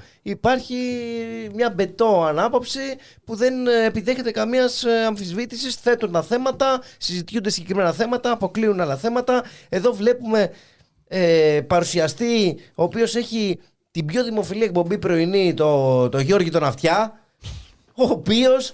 Δήλωσε εδώ και δύο εβδομάδες. Και συνεχίζει κανένα εκπομπή. Και συνεχίζει κανένα εκπομπή. Αυτό δεν ξαναγίνει. Πήγε σε κοπή πίτας της Νέας Δημοκρατίας κάπου μιας οργάνωσης. Το δήλωσε ο ίδιος που θα είμαι υποψήφιος ευρωβουλευτής και συνεχίζει κανένα εκπομπή. Κάνει, κάνει την εκπομπή σαν υποψήφιος ευρωβουλευτής ή σαν δημοσιογράφος τώρα. Δημοσιογράφος που κατάλαβες. Ναι. Παρουσιαστής. Ό,τι είναι αυτό, ό,τι είναι αυτιά. Άντε βγάλει άκρη τώρα. Δηλαδή ε, αυτό το πράγμα που, που ζούμε, ας πούμε, δεν, δεν έχει. Δεν Εγώ έχει... τρελαίνομαι που εγκαλούν την ε, Τζίμα για την επιστροφή στην πολιτική του Γαβρίλη του, Γαβρίλ, του Σακελαρίδη. Όπου έχουμε. Ο οποίος πήγε ειδικός σύμβουλος. Ναι. Και θα είναι υποψήφιος, μάλλον δεν έχει βεβαιωθεί ναι. στις ευρωεκλογές. Έχουμε, έχουμε ε, παρουσιάστρια ειδήσεων, ε, εν ενεργεία βουλευτή, όπου τον είχαμε και παλιά που ήταν υπουργός, που τότε την είχαν κόψει από τον Μέγκαν, θυμάστε, που ήταν ολόκληρο θέμα πώς γίνεται τη Ζαχαρέα να είναι υπουργού ε, τύπου. Η οποία κάνει και συνέντευξη στο Μητσοτάκη. Πριν ε, μια εβδομάδα ναι, ναι, ναι. έκανε συνέντευξη στο Μητσοτάκη. Θυμάστε. θυμάστε... Σιά Κοσιόνι. Η Σιά Κοσιόνι. Νομίζω δεν έχει κάνει συνέντευξη στο Μητσοτάκη. Παιδιά, βιβλίο, του παίρνει συνέντευξη από Παχελάς. Βιβλίο θα έχουμε. Νομίζω. Βιβλίο θα έχουμε για να δώσουμε. Τη Κοσιόνι. Ναι. Όχι, δεν θα έχουμε τη Κοσιόνι. Α, με τα παιδικά παραμύθια. Τα παραμύθια. Θα ήθελα να το. Θυμίζω το. Θυμίζω τώρα στο Σπυράκο μου. δύο χιλιάδες τέσσερα δύο χιλιάδες πέντε ήταν ολόκληρο ζήτημα για πώς γίνεται να παρουσιάστρια ειδήσεων γυναίκα βουλευτή και υπουργού. Και τώρα είναι normal, όχι τόσο. Είναι περισσότερο normal ευρωβουλευτής υποψήφιος να κάνει. Κάθε Σαββατοκύριακο εκπομπή και να κοιτάει τον Άδωνη Γεωργιάδη μέσα στα μάτια που σας ευχόμαστε, φίλοι ακροατές, να βρείτε έναν άνθρωπο να σας κοιτάει όπως αυτιά στον Γεωργιάδη. Και τον Κωστή Μπακογιάννη ναι. που του λέει για την Πανεπιστήμιο και λέει εντάξει μωρέ. Κούκλα είναι. Κούκλα είναι. Εντάξει, εντάξει. Γίνα λάθη. Συνέ... Κανένα λάθος δεν έγινε. Η συνέντευξη του Πορτοσάλτε με τον Μπακογιάννη ναι. μπροστά στις κουβέντες του Αυτιά με τον Μπακογιάννη. Ναι.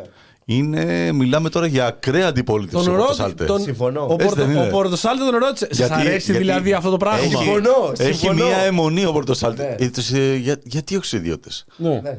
Και μου αρέσουν οι αιμονικοί άνθρωποι. Δεν ξέρω αν θα έχετε καταλάβει. Κάτι νομίζω. τον, τον ρωτάει ο Πορτοσάλτε, σας αρέσει δηλαδή αυτό το πράγμα. Και ρωτάει ο Μπακογιάννης και παρεξηγημένος. Ποιο, ποιο πράγμα, τι εννοείται. Τι ακριβώς, δεν καταλάβαινε. Δεν καταλάβει τι μαλακή έχει κάνει. Ποιο πράγμα. Πηγαίνει ο Μπακογιάννης και λέει: κάναμε λάθη. Όχι! Κανένα λάθος δεν έκανε. Ενώ ο Κώστας Καραμανλής τι έλεγε: κάναμε λάθη. Πρώτος εγώ. Πρώτος εγώ. Λοιπόν, ξέρετε τι μας λείπει, ρε παιδιά. Ναι. Μας λείπει. Επειδή περίμενε να έρθει ο Κούλαλης να τα ακούσει, για να μην λέει ότι τα λέω ψα την πλάτη του. Μία, θα το πω, μια οπορτούνα, ρε φίλε. Ένας τύπος να πει ότι τι γίνεται τώρα. Το ΣΥΡΙΖΑ Κουκουρούκου, το ΠΑΣΟΚ είναι κολλημένο. Εγώ. Με τη δύναμή μου, όσο μπορώ, θα βγω μπροστά να κερδίσω όσο μπορώ από αυτό. Ναι. Να έρθω εγώ μετά δεύτερο κόμμα. Κανείς. Εγώ. Εσύ δεν είσαι όμως, δεν είσαι. Εγώ το βάζω παντού να ξέρετε. Παι... Όταν ψάχνουν το... κάτι. Το παιδί πια... αυτό το, παιδί αυτό το όχι. Πετάγω. Στην, στην κυβέρνηση που φτιάχνω, όπως έχω κάνει σε ένα υπουργό προστασίας του πολίτη. Α, οκ. Okay. Μεταναστευτικής πολιτικής oh. έχω εδώ. Εννοείται το Ζάβαλο θα κάνω. Εσένα σε έχω μεταναστευτικής πολιτικής. Συνάδελφοι θα λες. Τον Κούλαλη δεν του έχω δώσει υπουργείο. Τον έχεις ελεύθερο. Κοινοβουλευτικό εκπρόσωπο. Άνευ χαρτοφυλακίου. Ναι, ρε. Τίποτα. Για να πάμε σιγά σιγά και θα βγούμε στο τηλέφωνο. Το παλέψαμε και τηλέφωνο δεν έχουμε λίγο. Μιλήσει για Τέμπη. Τότε έτσι. Ναι, ναι. Το, το, το παλέψαμε. Είπαμε δεύτερη ώρα θα μιλήσουμε. Δεύτερη όσο ώρα μόνο Τέμπη. Ε, για να πούμε και τα υπόλοιπα. Ε, σε λίγο θα συνδεθούμε τηλεφωνικά με τον ε, Βαγγέλη Βλάχο. δέκα η ώρα έχουμε δώσει το τηλεφωνικό μας ραντεβού. Ε, να, για... εισαγωγή, να, πούμε... να κάνω μια έτσι γρήγορη εισαγωγή γενικότερα, γιατί δεν έχει ε, τελειώνει ο χρόνος μέχρι να πάρουμε το τηλέφωνο. Ε, εγώ θέλω να ξεκινήσω την εισαγωγή με την τοποθέτηση, την πολύ, έτσι, πολύ λογική και ψύχρεμη τοποθέτηση του Μητροπολίτη Λάρισσας. Θα κάνω την, εκκ... Όχι, θα κάνω την εκκίνηση με αυτό. Κανονικά κάνω... εδώ ναι. Θέλει Χριστό και Παναγία μαζί ναι, με αυτό, ναι, γιατί είναι και εντός κλίμα. Αλλά εντάξει, πες το, πάμε, πάμε. Ε, ο οποίος ζήτησε να υπάρξει λίγο ησυχία, να πέσουν λίγο οι τόνοι. Ενοχλείται. Ε, ναι, ενοχλείται, γιατί όταν έχεις χάσει κάποιον, ε, ο, ο πόνος πρέπει να είναι βουβός. Προσευχής σου κιόλας αν μπορείς, δεν χρειάζεται να βγαίνεις και να φωνάζεις και να λες γιατί ρε παιδιά τέτοια συγκάλυψη, γιατί εξαφανιστήκανε τα τρία βαγόνια. Έχουν εξαφανιστεί, δεν υπάρχουν. Τώρα που μιλάμε, τα βαγόνια δεν υπάρχουν. Της εμπορικής αμαξοστοιχίας. Γιατί εξαφανιστήκαν τα βίντεο. Τα βίντεο, όχι. Δεν θα το ρωτήσει αυτό. Θα κάτσει σπίτι σου που έχεις χάσει το παιδί σου. Γιατί δεν ζητήθηκαν τα βίντεο και τα ζητήσατε με πάνω από ένα μήνα που ναι. είχαν σβηστεί. Ναι, δεν τα ζήτησε αυτός που τα ζητήσει, δεν τα ζήτησε ο ανακριτής, δεν τα ζήτησε η αστυνομία, δεν τα ζήτησε όποιος κάνει την, ε, την έρευνα. Όχι. Πήγανε οι εμπειρογνώμονες να ζητήσουν από τους συγγενείς και λέγε δεκαπέντε μέρες γράφε το άλλο πάνω, δεν έχουμε βίντεο. Τα ξαναλέμε. Τα τρία ολόκληρα βαγόνια. Όταν λέμε βαγόνι τώρα, δεν είναι τα, τα, αυτά τα βαγονάκια που παίζει ο Γεωργιάδης με τα τρενάκια, μπούμ το τρενάκι. Είναι κανονικά βαγόνια μεγάλα. Είναι εξαφανισμένα, δεν υπάρχουν. Εγώ ξέρω πού θα είναι. Έχουν δοθεί ίδια σκράπ, έχουν εξαφανιστεί. Δεν υπάρχει ούτε ίνα, ούτε, ούτε, ούτε παράθυρο από τα συγκεκριμένα βαγόνια. Και ο Μητροπολίτης Λάρισσας. Ούτε σταγόνα ξυλόλιου δεν υπάρχει. Ναι, ούτε σταγόνα, ναι. Ο Μητροπολίτης Λάρισσας επιλέγει να τοποθετηθεί στο τρισάγιο που γίνεται ήταν, και να πει. Ήταν στον τόπο. Ήταν στον τόπο, ναι, ναι, ότι πρέπει να γίνει ησυχία. Δεν μπορώ. Α, και το, το κλείσιμο το καλύτερο που γυρνάει και λέει: αυτοί που πρέπει να ερευνήσουν θα κάνουν τη δουλειά τους, οι πολιτικοί προϊστάμενοι, και να τους έχουμε εμπιστοσύνη. Όχι. Σε... ως τι μιλάει. Δεν ξέρω. Κα, καλό, θα ήταν, καλό θα ήταν. Έκλεισε τώρα προς την Εκκλησία της Ελλάδος. Τότε και ο δικός τους πόνος τη Μεγάλη Παρασκευή, ας πούμε, και τη Μεγάλη Εβδομάδα να είναι βουβός. Mm. Να μας παίρνουν τα αυτιά με όλες ε, αυτές τις ε, εκδηλώσεις και τα μεγάφωνα κτλ. Να είναι και ο δικός τους πόνος βουβός για το φανταστικό τους νεκρό. Και, και το φίλο, το φανταστικό τους φίλο. Το φανταστικό τους φίλο και, και να βήσουν τους ανθρώπους αυτούς εδώ πέρα να θρηνήσουν όσο θέλουν και να φωνάξουν. Και συμφωνείτε με το νομοσχέδιο για τα ομόφυλα ζευγάρια? Όχι, πιεστήκαμε. Δεν χρειάζεται να το. Ούτε χρειάζεται ανακοινώσεις να κάνετε, ούτε να φωνάζετε, ούτε να κάθεστε και να λέτε μπράβο στον Καλιάνο που δεν ψήφισε το νομοσχέδιο. Και όχι, δεν τους ρώτησε κανένας. Περίμενε. Δεν σας ρώτησε κανένας. Βουβός, βουβός να είναι ο πόνος του. Όχι για τον πόνο, για το νομοσχέδιο. Ναι, απλά επειδή πονάνε. Σε ρώτησε κανείς? Ναι, ναι. Όχι. Πονάτε για το νομοσχέδιο. Μετά κάνω, κάνω quote ναι. Στεφανοχείο μετάς. Συγγνώμη, στην. Αυτό. Ναι, ναι, ναι. ναι. Λοιπόν, πάμε, πάμε, τηλέφωνο. πάμε να πάρουμε τηλέφωνο. Όπως έχουμε πει, τα τηλέφωνα εδώ βγαίνουν κατευθείαν. Φερεντίνος ο Ζάβαλος, έτσι. Απευθείας.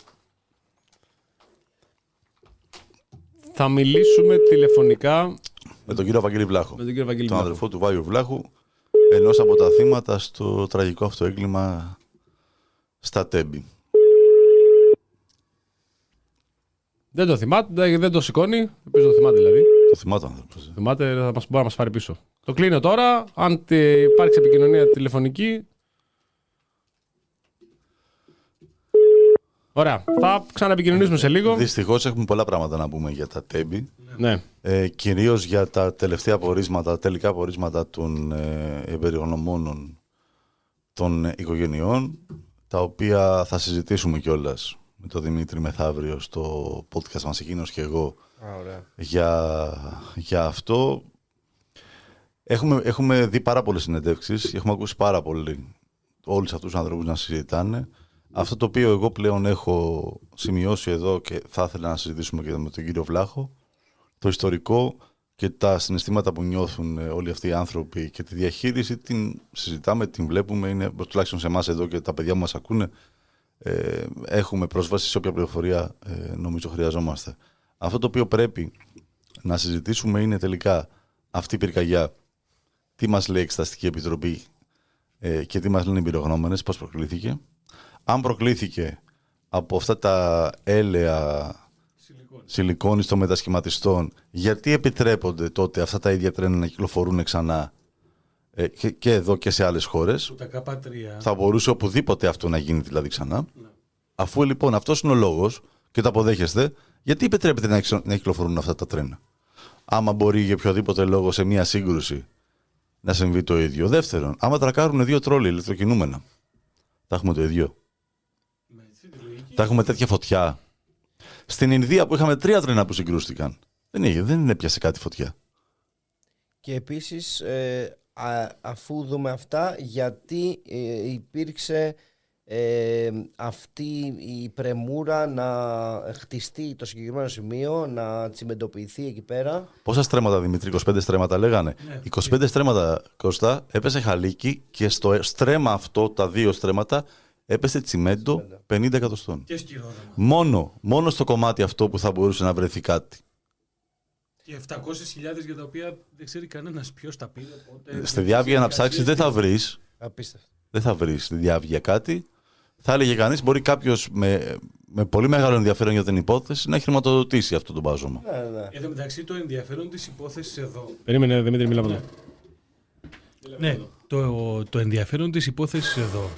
Τι θα μπορούσαμε, αν ρε παιδί μου και η δικαιοσύνη ήθελε πραγματικά να μην υπάρχει καμία σκιά πάνω. Πρόσφατα είχαμε και την πρωτοβουλία της, ε, της αεροπαγίτσας κυρίας Αδελίνη, έτσι, ε, για να διερευνηθούν όλες οι, οι σκιές και οι θεωρίες συνωμοσίας, όπως είπε. Θα είχε πάρα πολύ μεγάλο ενδιαφέρον να μας ενημερώσει κάποιος, ας πούμε, για τους αποστολείς και, τους, και αυτούς που θα πατήσουν, τους παραλήπτες ε, της, του, των εμπορευμάτων της εμπορικής αμαξοστοιχίας. Θα έχει πραγματικά τεράστιο ενδιαφέρον. Η οποία αμαξοστοιχία ξεκίνησε από τη Βουλγαρία. Από τη Βουλγαρία. Από τη Βουλγαρία. Ναι, ναι, ναι. Okay. Από τη Βουλγαρία. Στη συγκεκριμένη περίπτωση όμως υπάρχουν και εδώ ορισμένα προσκόμματα. Κυρίως σε ό,τι έχει να κάνει με το ποιος κατέχει τα συγκεκριμένα έγγραφα. Ε, όταν ε, μίλησα με κάποιους ε, νομικούς και μάλιστα και με νομικούς οι οποίοι βρίσκονται αρκετά κοντά στην υπόθεση, εκείνο το οποίο κατάλαβα είναι ότι αν ήταν σε δημόσιο φορέα και εμείς αυτή τη στιγμή αν θέλαμε μπορούσαμε να πάμε στην Ευελπίδα που είναι η Ευρωπαϊκή Εισαγγελία και να αιτηθούμε αυτό. Ε, να δούμε ποιο, επομένως ποιος τουλάχιστον θα ήταν ο παραλήπτης. Για μένα το μεγαλύτερο ενδιαφέρον έχει, ε, έχει να κάνει με αυτό, ποιος θα ήταν ο παραλήπτης. Με δεδομένο όμως ότι Ε, τα συγκεκριμένα έγγραφα τα κατέχει η Hellenic Train, δεν είναι πάρα πολύ εύκολο αν ε, είμαστε απλοί πολίτες να αιτηθούμε κάτι τέτοιο, ακόμα και αν μιλάμε για μια υπόθεση που θα λέγαμε ότι αποτελεί τον ορισμό του δημοσίου συμφέροντος, έτσι, να ξέρεις τα πάντα γύρω από αυτό. Η, τρόπη, η, η λύση μάλλον είναι, οι λύσεις είναι δύο στη συγκεκριμένη περίπτωση. Η μία περίπτωση είναι εκείνοι οι οποίοι χειρίζονται σε ένα κριτικό στάδιο την υπόθεση να αιτηθούν. Και η δεύτερη περίπτωση είναι να υπάρχει δικαστική εντολή. Τι έχει γίνει από όλα αυτά μέχρι τώρα, ένα χρόνο μετά. Υποτίθεται, και το, το λέγαμε και με τον Γιάννη κιόλας, ότι εγώ αν ήμουν ο σι ι ο της, ε, της Hellenic Train θα ήθελα, πέρα από την ενημέρωση που έχω κάνει ήδη από τον Μάρτιο του είκοσι τρία για το τι περιελάμβανε η συγκεκριμένη αμαξοστοιχεία, θα ήθελα να μην υπάρχει καμία σκιά. Να μην βρεθεί ούτε ο Ζάβαλος, ούτε ο Βλαχόπουλος, ούτε ο Κούλαλης, ούτε ο Μπάκος, που να υπονοήσουν το παραμικρό. Προφανώς. Όταν όμως έχεις τέτοια ευρήματα, ευρήματα τα οποία ε, και με ε, ειδικούς που, που μίλησαν μου ανέφεραν πάλι το ίδιο, ότι ακόμα και αν δεν ξέρουμε την ποσότητα, πράγμα το οποίο αντιλαμβάνεσαι ότι είναι εκ προημίου δύσκολο, πολλό μάλλον όταν έχει υπάρξει και όλο αυτό το μπάζωμα, δεν, δεν υπάρχει δηλαδή κάτι που να το γνωρίζει με απόλυτη ακρίβεια πόσο ήταν, μιλάμε για απόλυτα έφλεκτα υλικά. Όταν έχεις είκοσι οκτώ με τριάντα ανθρώπους που κάηκαν, που κάηκαν έξι με οκτώ κάηκαν ζωντανοί, υπάρχουν μαρτυρίες που αναφέρουν τους ακούγαμε να καίγονται. Γαμώτο, στην καλύτερη των περιπτώσεων, οφείλει σαν εταιρεία και σαν δικαιοσύνη, ας την εταιρεία απ' έξω, σαν δικαιοσύνη, οφείλει να πράξεις τα δέοντα για να μην υπάρχει καμία σκιά.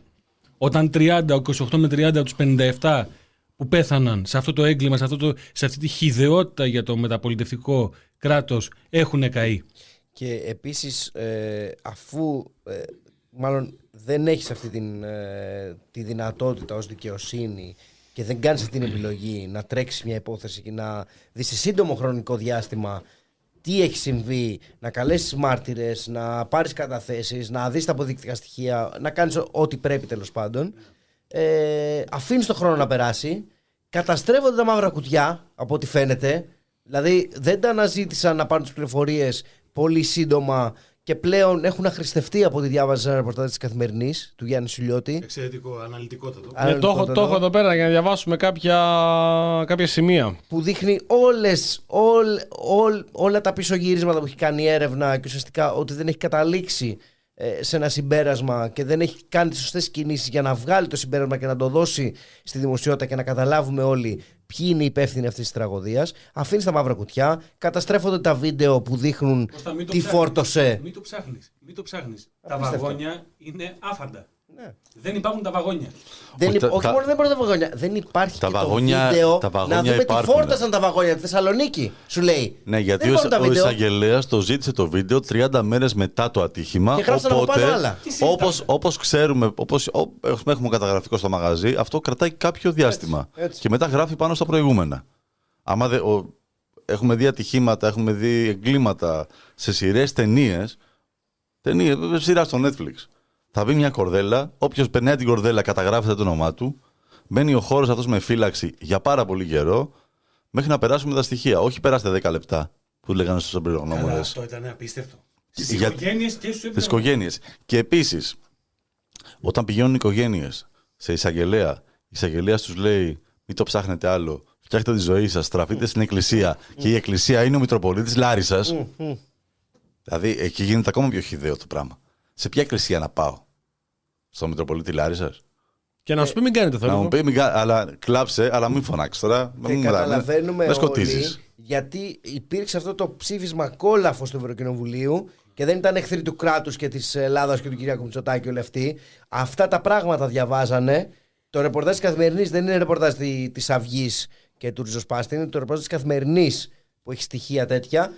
Τα διαβάσανε αυτά τα πράγματα και είπαν ότι εδώ έχουμε προσβολή του κράτους δικαίου στην Ελλάδα. Κώστα. Έχουμε μια άθλια συμπεριφορά και καταδικάζεται η Ελλάδα για τις συμπεριφορές της. Έχουμε κυβέρνηση η οποία χαρακτηρίζει εγκληματική οργάνωση, ομάδα δημοσιογράφων, η οποία κάνει τη δουλειά της, η οποία δεν έχει καταδικαστεί ποτέ σε δικαστήριο. Δηλαδή ο Κώστας Βαξεβάνης και οι συνεργάτες του μπορεί να έχουν εκατόν πενήντα δικαστήρια πάνω τους από αγωγές και μηνύσεις, δεν έχουν χάσει ούτε ένα. Αυτοί λοιπόν χαρακτηρίζονται από την κυβέρνηση αυτή μιας χώρας η οποία έχει παραδοθεί σε ένα καθεστώς, χαρακτηρίζονται ως εγκληματική οργάνωση. Πάρα πολύ ωραία. Κοίταξε, νομίζω ότι ό,τι και να πούμε για τη συγκεκριμένη υπόθεση, για την υπόθεση του εγκλήματος στα, στα Τέμπη, ε, πλέον ε, φανερώνεται ξεκάθαρα πέρα από κάθε πιθανή και ε, απίθανη έτσι, θεωρία συνωμοσίας, ότι εδώ έχουμε μια διφυή προσπάθεια συγκάλυψης. Έχουμε μία ξεκάθαρη προσπάθεια συγκάλυψης ώστε να μην υπάρχει καμία απόδοση ποινικών ευθυνών στον, στον Καραμαλή, δηλαδή σε έναν κυβερνητικό παράγοντα ο οποίος είχε την ευθύνη για την ασφάλεια των σιδηροδρόμων εκείνη τη στιγμή που συνέβη το έγκλημα. Και μάλιστα, μάλιστα ε, να μην τα ξεχνάμε, έχει τεράστια σημασία όταν λίγες στιγμές μετά έχουν υπάρξει δημόσιες παραδοχές όπως εκείνου του απίστευτου που λέγεται Άδωνης Γεωργιάδης, ο οποίος στιγμές λοιπόν μετά από τη στιγμή που άνθρωποι κάηκαν ζωντανοί, ε, μανάδες και πατεράδες φίλησαν τα παιδιά τους και δεν τα ξαναείδανε ποτέ μετά το τρίμηνο της Καθαράς Δευτέρας, γύρισε και είπε τι θα λέγαμε, ότι δεν είναι ασφαλή, ποιος θα έμπαινε μέσα? Και σε αυτή τη χώρα πραγματικά αναρωτιέμαι, ένας Σαρτζετάκης δεν βρίσκεται. Ο Τσαρτζετάκης δεν ήταν κανένας άνθρωπος, δεν ήταν ο Ροβεσπιέρος, αλλά ήταν ένας άνθρωπος ο οποίος τουλάχιστον στην υπόθεση που αφορούσε το λαμπράκι, στάθηκε στο, στο, στο, στο ύψος των περιστάσεων. Και η δεύτερη, ο δεύτερος πυλώνας της συγκάλυψης έχει να κάνει με την πλήρη συσκότηση, ίσως και σε μεγαλύτερο βαθμό, για το τι στα κομμάτια μετέφερε Έτσι. η εμπορική αμαξοστοιχεία. Ε, γενικά τις συνθήκες του, όχι μόνο του μετέφερε, γενικά τις συνθήκες του, του δυστυχήματος. Όταν, όταν υπάρχει δημοσίευμα από το νέο ήδη από τον Ιούλιο του είκοσι τρία, είναι του Βασίλη του Λαμπρόπουλου, το οποίο συνδέει ξεκάθαρα το εμπόρευμα της συγκεκριμένης αμαξοστοιχίας με την Greek Mafia και με, την, και με το λαθρεμπόριο καυσίμων. Με συγχωρείς πάρα πολύ, σε αυτή την περίπτωση, εάν ο Λαμπρόπουλος γράφει τρέλες που λέει και ο Ζάβαλος, οφείλει να τον καλέσει σαν εισαγγελέας. Πού τα βρήκες, τι έχεις βρει. Δεν καλεί κανείς εισαγγελέας. Το μόνο που ακούμε, δεν ακούμε τίποτα με την εισαγγελία, δεν ακούμε τίποτα. Ο ανακριτής από τη Λάρισα προσπαθεί, νομίζω, από ό,τι έχω διαβάσει γενικότερα, να κάνει τη δουλειά του. Τέλος πάντων, προσπαθεί, προσπαθεί, δεν ξέρω αν τα καταφέρνει ή θέλει να τα καταφέρει. Αλλά βλέπουμε και μια ταύτιση των απόψεων ότι πρέπει να γίνει ησυχία. Δηλαδή, θα παίξω δύο ηχητικά. Το πρώτο ηχητικό είναι από την ε, κατάθεση του Καραμανλή στην εξαστική της Βουλής, που μίλησε για βουβό πόνο. Απλά θα το, παίξουμε, θα το παίξω εδώ πέρα δράση στην εκπομπή για να μείνει κιόλας αυτό το πράγμα. Θα το έχετε ακούσει ίσως, αλλά είναι καλό για να μείνει, για να το έχουμε και για να δούμε πώς θέλουν οι ίδιοι να προσεγγίσουν το θέμα. Και μετά θα, θα, θα ακούσουμε και την τοποθέτηση του Αρχιμαδρίτη ε, Λάρισα. Να δούμε αυτή την ταύτιση των απόψεων, ότι πρέπει να γίνει ησυχία. Δεν χρειάζεται να το ψάχνετε και πάρα πολύ. Για βάλε. Ακούγονται υπερβολές. Από το στόμα μου σήμερα δεν ακούσατε υπερβολές. Αλλά αυτές οι υπερβολές είναι απολύτως δικαιολογημένες όταν έχεις χάσει το δικό σου άνθρωπο. Επομένως, εγώ, ναι, έχω μιλήσει τηλεφωνικά με αρκετούς ανθρώπους.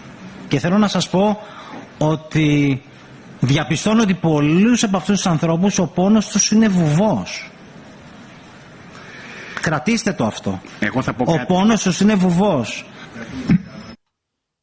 Ο πόνος τους είναι βουβός. Θε, θέλουμε να είναι βουβός ο πόνος, ρε παιδί. Ο Καραμαλής δεν έχει τίποτα καλύτερο. Ναι, δεν έχει τίποτα καλύτερο από το να είναι βουβός ο πόνος. Ε, θυμάμαι πόσο βουβός ήταν ο πόνος ε, της Δώρας Μπακογιάννη, τον Δωροπολίτη και ο Παύλος Μπακογιάννης. Ε, πολύ βουβός.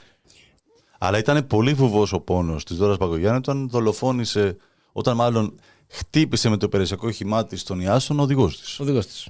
Και εκεί είναι βουβός. Θυμόμαστε πόσο. Εκεί ήταν βουβός, πραγματικά. Βουβός είναι ο πόνος που δεν είχε ούτε ένα νεκρό ε, ο ίδιος στο περιβάλλον του, ο Χρυσοχοΐδης, που έλεγε το ΣΥΡΙΖΑ ότι εσείς τους κάψατε στο μάτι. Ο Χρυσοχοΐδης το έλεγε αυτό το πράγμα και δεν είχε όχι, όχι, όχι γιο, ούτε τριτοξάδερφο στο μάτι.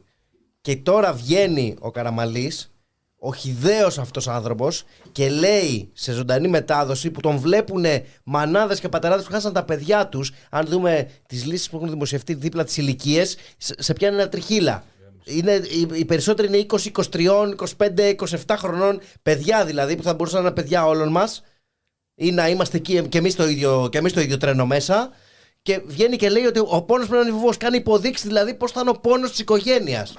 Κουνάει το δάχτυλο. Και διαλέγει θύμα, δια, διαλέγει μάλλον οικογένειες. Ότι αυτοί είναι καλοί που δεν μιλάνε πολύ, αλλά οι Καριστιανού είναι. Άμα δείτε θα το... κατέβει ε, ευρωβουλευτής με το ΣΥΡΙΖΑ που λέγανε. Άμα, άμα δείτε το βίντεο, ε, όταν λέγεται τον πόνο δεύτερη φορά ότι είναι βουβός, κάνει το μικρόφωνο στην άκρη. Το ίδιο ακριβώς που έκανε όταν τον εγκαλούσανε μια εβδομάδα πριν. Και του λέγανε, έχουμε πρόβλημα με το τρένο. Έχουμε πρόβλημα με το τρένο, ναι, ναι, δεν έχουμε κι άλλο. Μια γραμμή είναι. Έχουμε πρόβλημα με αυτή τη μία γραμμή. Θα γίνει μαλακία. Και έβγαινε και έλεγε, θα είναι ντροπή και, ντρέ... ντροπή και ντρέπομαι, που τίθεται θέματα ασφαλείας. Και να σου πω κάτι, έβλεπα σήμερα το πρωί ένα απόσπασμα από την εκπομπή στο κόντρα της ε, Νατάσας Γιάμαλη. Ένας δημοσιογράφος λέει, ήταν κάθε μέρα είχε πρόβλημα κάποια γραμμή, κάποιο. Ένα κομμάτι του δικτύου του ΟΣΕ που όταν βγήκε η ανακοίνωση για τα Τέμπη, στην αρχή το αγνοήσαμε. Τώρα λέμε εντάξει, πάλι τα ίδια έχουμε. Για να καταλάβουμε για, για πόσο ασφαλή μετακίνηση. Μου, ε, οι δημοσιογράφοι που καλύπτουν δεν αξιολόγησαν στην αρχή ένα, μια ανακοίνωση εξώδικα, η οποία τελικά είχε πενήντα επτά νεκρούς. Το... Εδώ το γούλα λίγο. Τρεις εβδομάδες ε, πριν το. το δεν, δεν θυμάμαι τώρα. Είχα ταξιδέψει, έφυγα από την Καλαμπάκα. Ήταν ακριβώς οι ίδιες συνθήκες. Ήμασταν απλά τυχεροί, με τη συνταξιδιώτησα που ήμασταν τότε μαζί, λοιπόν, ήμασταν απλά τυχεροί που δεν συνέβη ακριβώς η ίδια συνθήκη. Γιατί κάποιος το είδε, ότι κατέβαινε, περιμέναμε πόση ώρα, η... δεν υπήρχε καμία ανακοίνωση, καμία ανακοίνωση για τίποτα. Ε, ήταν να φύγουμε, θυμάμαι, στις έξι, εν τέλει καταφέραμε και φύγαμε στις εννιά και η μόνη επαφή που υπήρχε με την εταιρεία, η μόνη έγνοια της εταιρείας είναι να μας δώσει ένα βάουτσερ για το επόμενό μας ταξίδι με τη Hellenic Train. Και εκεί βάουτσερ. Και εκεί βάουτσερ. Παντού βάουτσερ. Ε, και εδώ μιλάμε ε, για μια υπόθεση που έχει δύο σκέλη, όπως είπε και πριν ο Δημήτρης. Μιλάμε για την αμαρτωλή Σύμβαση επτακόσια δεκαεπτά που δεν υλοποιήθηκε για πάρα πολλά χρόνια. Ε, σε, αυτή, σε αυτή τη σύμβαση δεν λειτου... υποτίθεται ότι θα, θα έφτιαχνε ένα πλαίσιο το οποίο θα λειτουργούσαν ε, τα τρένα, δηλαδή θα είχε φωτοσημάνσεις, δεν είχε ούτε φανάρια. Το, το θυμόμαστε όλοι, τη βγαίνανε συνδικαλιστές στα εξώδικά τους και, λένε, και λέγανε ότι θα έχουμε το δυστύχημα, θα έχουμε αυτό το έγκλημα που τελικά ήρθε μετά από δύο-τρεις εβδομάδες, γιατί τρεις εβδομάδες πριν το... Ε, το δυστύχημα στα Τέμπη είχαμε το τελευταίο εξώδικο της, ε, του συνδικαλιστικού οργάνων της Ομοσπονδίας των Μηχανοδηγών και έλεγε ότι θα έχουμε δυστύχημα και δεν λειτουργούν ούτε τα φωτοσήματα, δεν λειτουργεί ούτε τηλεδιοίκηση. Να σου πω, Βλαχόπουλε, που το, τους καλέσανε στη Βουλή? Όχι. Στη Βουλή όχι, το Γενικό τον καλέσανε γιατί άλλαξε, λέει, η θέση. Πήγε... Όχι στη Βουλή, στην Εξεταστική εννοείς. Όχι. Βουλή, καλέσανε. Ναι. Να πω κάτι. Η, η, ο, στην, η δικαιοσύνη τον κάλεσε το Γενιδούνια τις πρώτες μέρες. Ναι. Η Βουλή δεν τον κάλεσε. Η Βουλή Εννοείται. Τον κάλεσε. Όχι, φυσικά. Όχι. Ο ποινικός φάκελος έφτασε στη Βουλή. Όχι, φυσικά. Όχι. Μα το λήξανε γρήγορα γρήγορα την εξεταστική για να μην πάει, στη... για να μην πάει ο φάκελος. Για, για, για, για να μην έχουμε παράλληλα και τα δύο θέματα επικοινωνιακά, ήταν δύσκολο στη διαχείριση. Βέβαια. Αυτό, αυτό το οποίο είναι σημαντικό απ' όλα. Ακριβώς. Γιατί ε, με ενδιαφέρει η επικοινωνία, όχι η ουσία. Γλώσσα λανθάνουσα, αλήθεια λέγει. Τα λέγαμε και την προηγούμενη φορά, θυμόμαστε όλες αυτές τις γελιότητες. Τις πρώτες μέρες μετά δεν μπει στο Υπουργικό Συμβούλιο με κάτι φωτογραφίες, με μουσια, ο Μητσοτάκης. Να κλαίει ο Γεωργιάδης. Θρυμμένα πρόσωπα, να κλαίει ο Γεωργιάδης, το πήγε στο, στο, άκρο. στο άκρο. Για την Άδωνη, ζευγλίατσε. Για την Άδωνη, όλοι με μαύρα ρούχα κτλ. Ε, μόνο αυτό τους ενδιαφέρει. Μόνο αυτό τους ενδιαφέρει. Επίσης, πόσες φορές, μισό να πες, πες, πες, πες, πες. Πόσες φορές εδώ στην εκπομπή, εδώ σε αυτή τη μικρή εκπομπή που κάνουμε, πόσες φορές είχαμε πει ότι θα γίνει. Θα πάει κάτι στραβά με, τη, με το τρένα. Δεν βλέπαμε. Έμεινε εκεί, χάλασε εκεί, τους πήγαν με τα κτέλ εκεί. Μακάρι να χάλαγε απλά και να μην. Ξανά με το κτέλ. Έχει δείξει η παγκόσμια ιστορία, έχουμε όλη τη βιβλιογραφία, έχουμε όλα τα γεγονότα, όλα τα περιστατικά. Όταν γίνεται αυτό το σπάσιμο των υπηρεσιών σε πολύ μεγάλη, σε, σε πολύ μεγάλη κλίμακα, ε, ιδιωτικοποίησης, ότι γίνεται στο τέλος, πάει στραβή. δύο χιλιάδες δεκαέξι είμαστε στη συντακτική που, πάρα, πάρα που κάναμε τότε για το δρόμο της αριστεράς. Θυμάμαι, παίρνω το Θωμά τηλέφωνο, μόλις έχει περάσει η ιδιωτικοποίηση του, του ΟΣΕ και συζητάμε για το πρώτο θέμα που θα, που θα βάζαμε στο, στο ένθετο. Ε, μου λέει τρέξε τα, τα τρένα. Ε, δύο πράγματα θέλω να αναφέρω, τα οποία για μένα έχουν καθοριστική σημασία. Το πρώτο είναι ότι ακόμα και η Θάτσερ το χίλια εννιακόσια εβδομήντα οκτώ στο συνέδριο των συντηρητικών, όταν αναφέρθηκε από, κάποια, από κάποιους μπροστινούς ε, διάφορων λόμπι τέλος πάντων στη Μεγάλη Βρετανία το, θέμα, το ζήτημα της ιδιωτικοποίησης των σιδηροδρομικών γραμμών, η ίδια η Θάτσερ, η ιέρεια των ιδιωτικοποιήσεων, είχε πει ότι μπορούμε να ιδιωτικοποιήσουμε τα πάντα, ακόμα και το νερό, αλλά όχι τα τρένα. Η ιστορία μετά απέδειξε ότι ιδιωτικοποίησε και τα τρένα.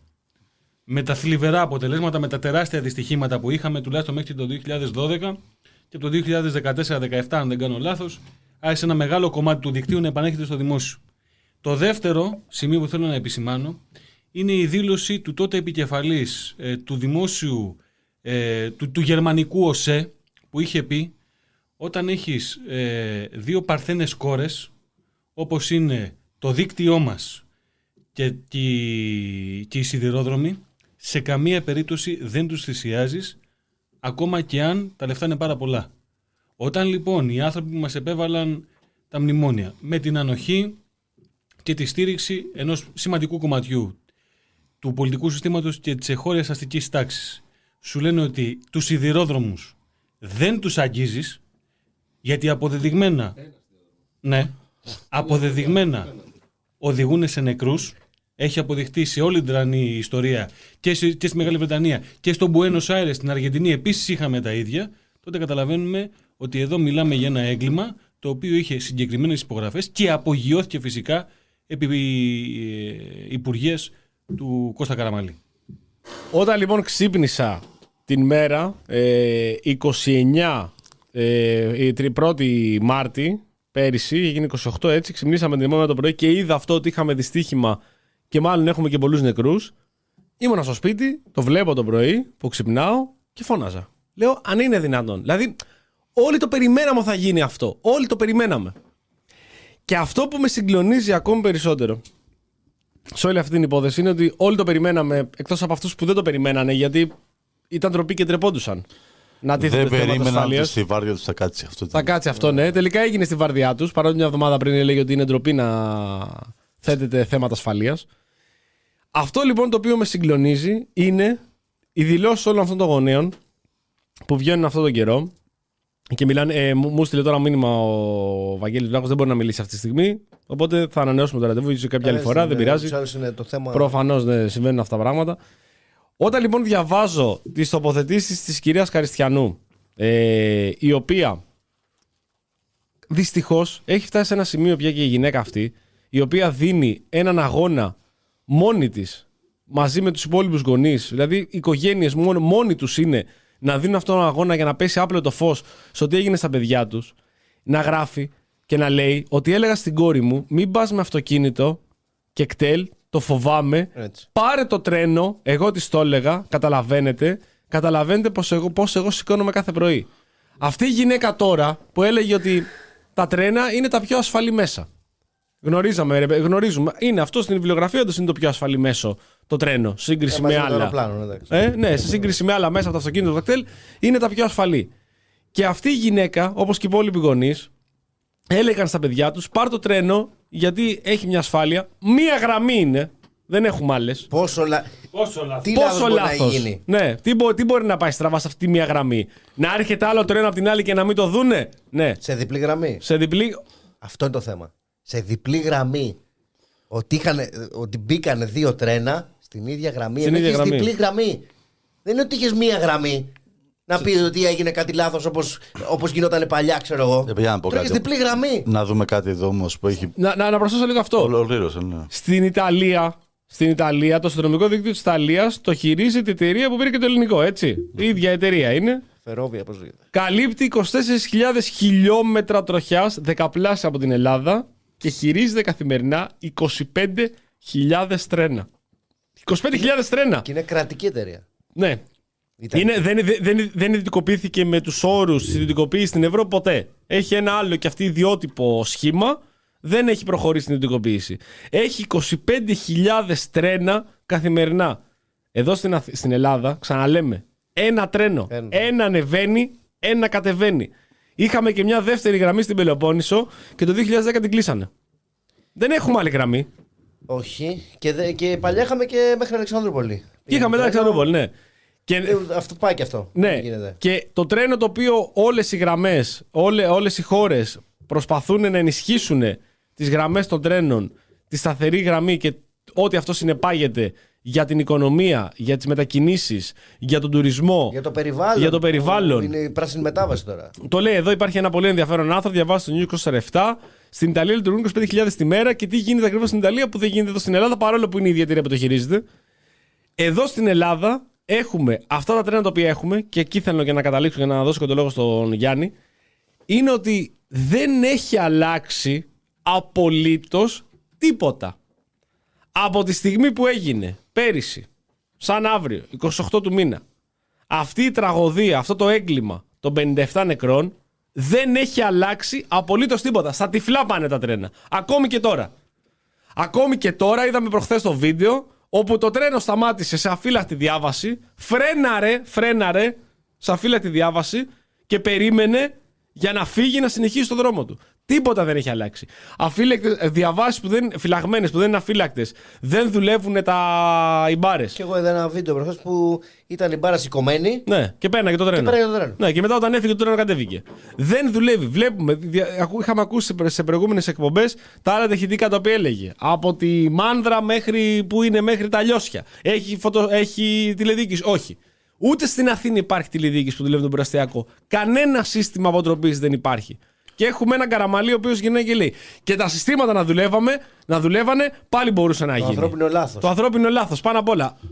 Ο Σταθμάρχης. Γιάννη. Λοιπόν, ε, κάποια ζητήματα τα οποία είναι πολύ σημαντικά να θίξουμε. Πρώτον, έχουμε δύο σκέλη στο κομμάτι των ευθυρών και της διαχείρισης των γραμμών. Το ένα είναι αν υπήρχε φωτοσήμανση και αν είχε εκτελεστεί η Σύμβαση επτακόσια δεκαεπτά. Είναι δύο διαφορετικά θέματα. Η Σύμβαση επτακόσια δεκαεπτά πήγαινε σε ένα επίπεδο ασφαλείας και διαχείρισης στις γραμμές πραγματικά όπως, η ε, όπως στην υπόλοιπη Ευρώπη. Εδώ στην χώρα μας ήμασταν, δεν ήμασταν στο προηγούμενο επίπεδο, δεν είχαμε καν φωτοσήμανση. Ήμασταν ένα επίπεδο πριν. Εκεί που πολύ πιθανό να ήμασταν δεκαετία του τριάντα, του σαράντα και του πενήντα. Ε, γιατί σύμφωνα με τις εμπειρογνώμονες και τα πορίσματα, δύο διαφορετικούς ανεξάρτητους εμπειρογνώμονες, άμα υπήρχε φωτοσήμανση, αυτό το, το δυστύχημα, το έγκλημα θα έχει αποτραπεί. Δηλαδή δεν είμαστε αυτή τη στιγμή σε μια κατάσταση όπου μια σύμβαση επτακόσια δεκαεπτά με τα αυτόματα συστήματα πέδησης, με όλα αυτά που πρέπει να έχουμε, το τζι ες εμ και τα λοιπά, είναι η μόνη λύση. Δεν σημαίνει πως άμα δεν έχεις αυτά, μέχρι αυτά τα τρένα κουτουλούσαν το ένα το άλλο. Δεν είμαστε ούτε ένα σκαλί πίσω. Είμαστε δύο σκαλιά πίσω. Είμαστε ένα σιδηρόδρομο ενός αιώνα πίσω. Αναφορικά με τη διαχείριση. Επίσης. Ε, το, ό,τι βλέπει το μάτι. Ακριβώς. Επίσης, επειδή βάζουμε μια κουβέντα και καλά κάνουμε για την ιδιωτικοποίηση στη Μεγάλη Βρετανία. Στη Μεγάλη Βρετανία οι γραμμές είναι ατελείωτες, πάρα πάρα πολλές. Ε, είναι φτιαγμένο το δίκτυο με τέτοιο τρόπο όπου η ιδιωτικοποίηση των, είναι άλλο πράγμα η ιδιωτικοποίηση του δικτύου αναφορικά με τις γραμμές και τη συντήρηση που πατάνε τα τρένα και άλλο πράγμα το εμπορικό και τα δρομολόγια. Στην Ελλάδα έχουμε ακριβώς ό,τι προκαλεί το μονοπόλιο. Έχουμε μια εταιρεία να εκτελεί χωρίς όρους, χωρίς όρια, χωρίς καμία, ε, χωρίς καμία διαφάνεια, μία-δυο γραμμές όπως θέλει, όπου θέλει, όπως θέλει, με όσα τρένα θέλει, με συχνότητα που εκείνη θέλει, σε τιμές που εκείνη θέλει. Είναι το απόλυτο μονοπόλιο. Γιατί, Γιατί αφέθηκε να υπάρχει μόνο μία γραμμή. Δεν, δεν υπήρχε ενδιαφέρον από δεύτερο ιδιώτη να πει, όπως στην Αγγλία, αν πάει να κλείσεις, ε, να πας ξέρω εγώ, από το Λονδίνο στο Μάντσεστερ με τρένο, δεν υπάρχει μία εταιρεία να σε πάει.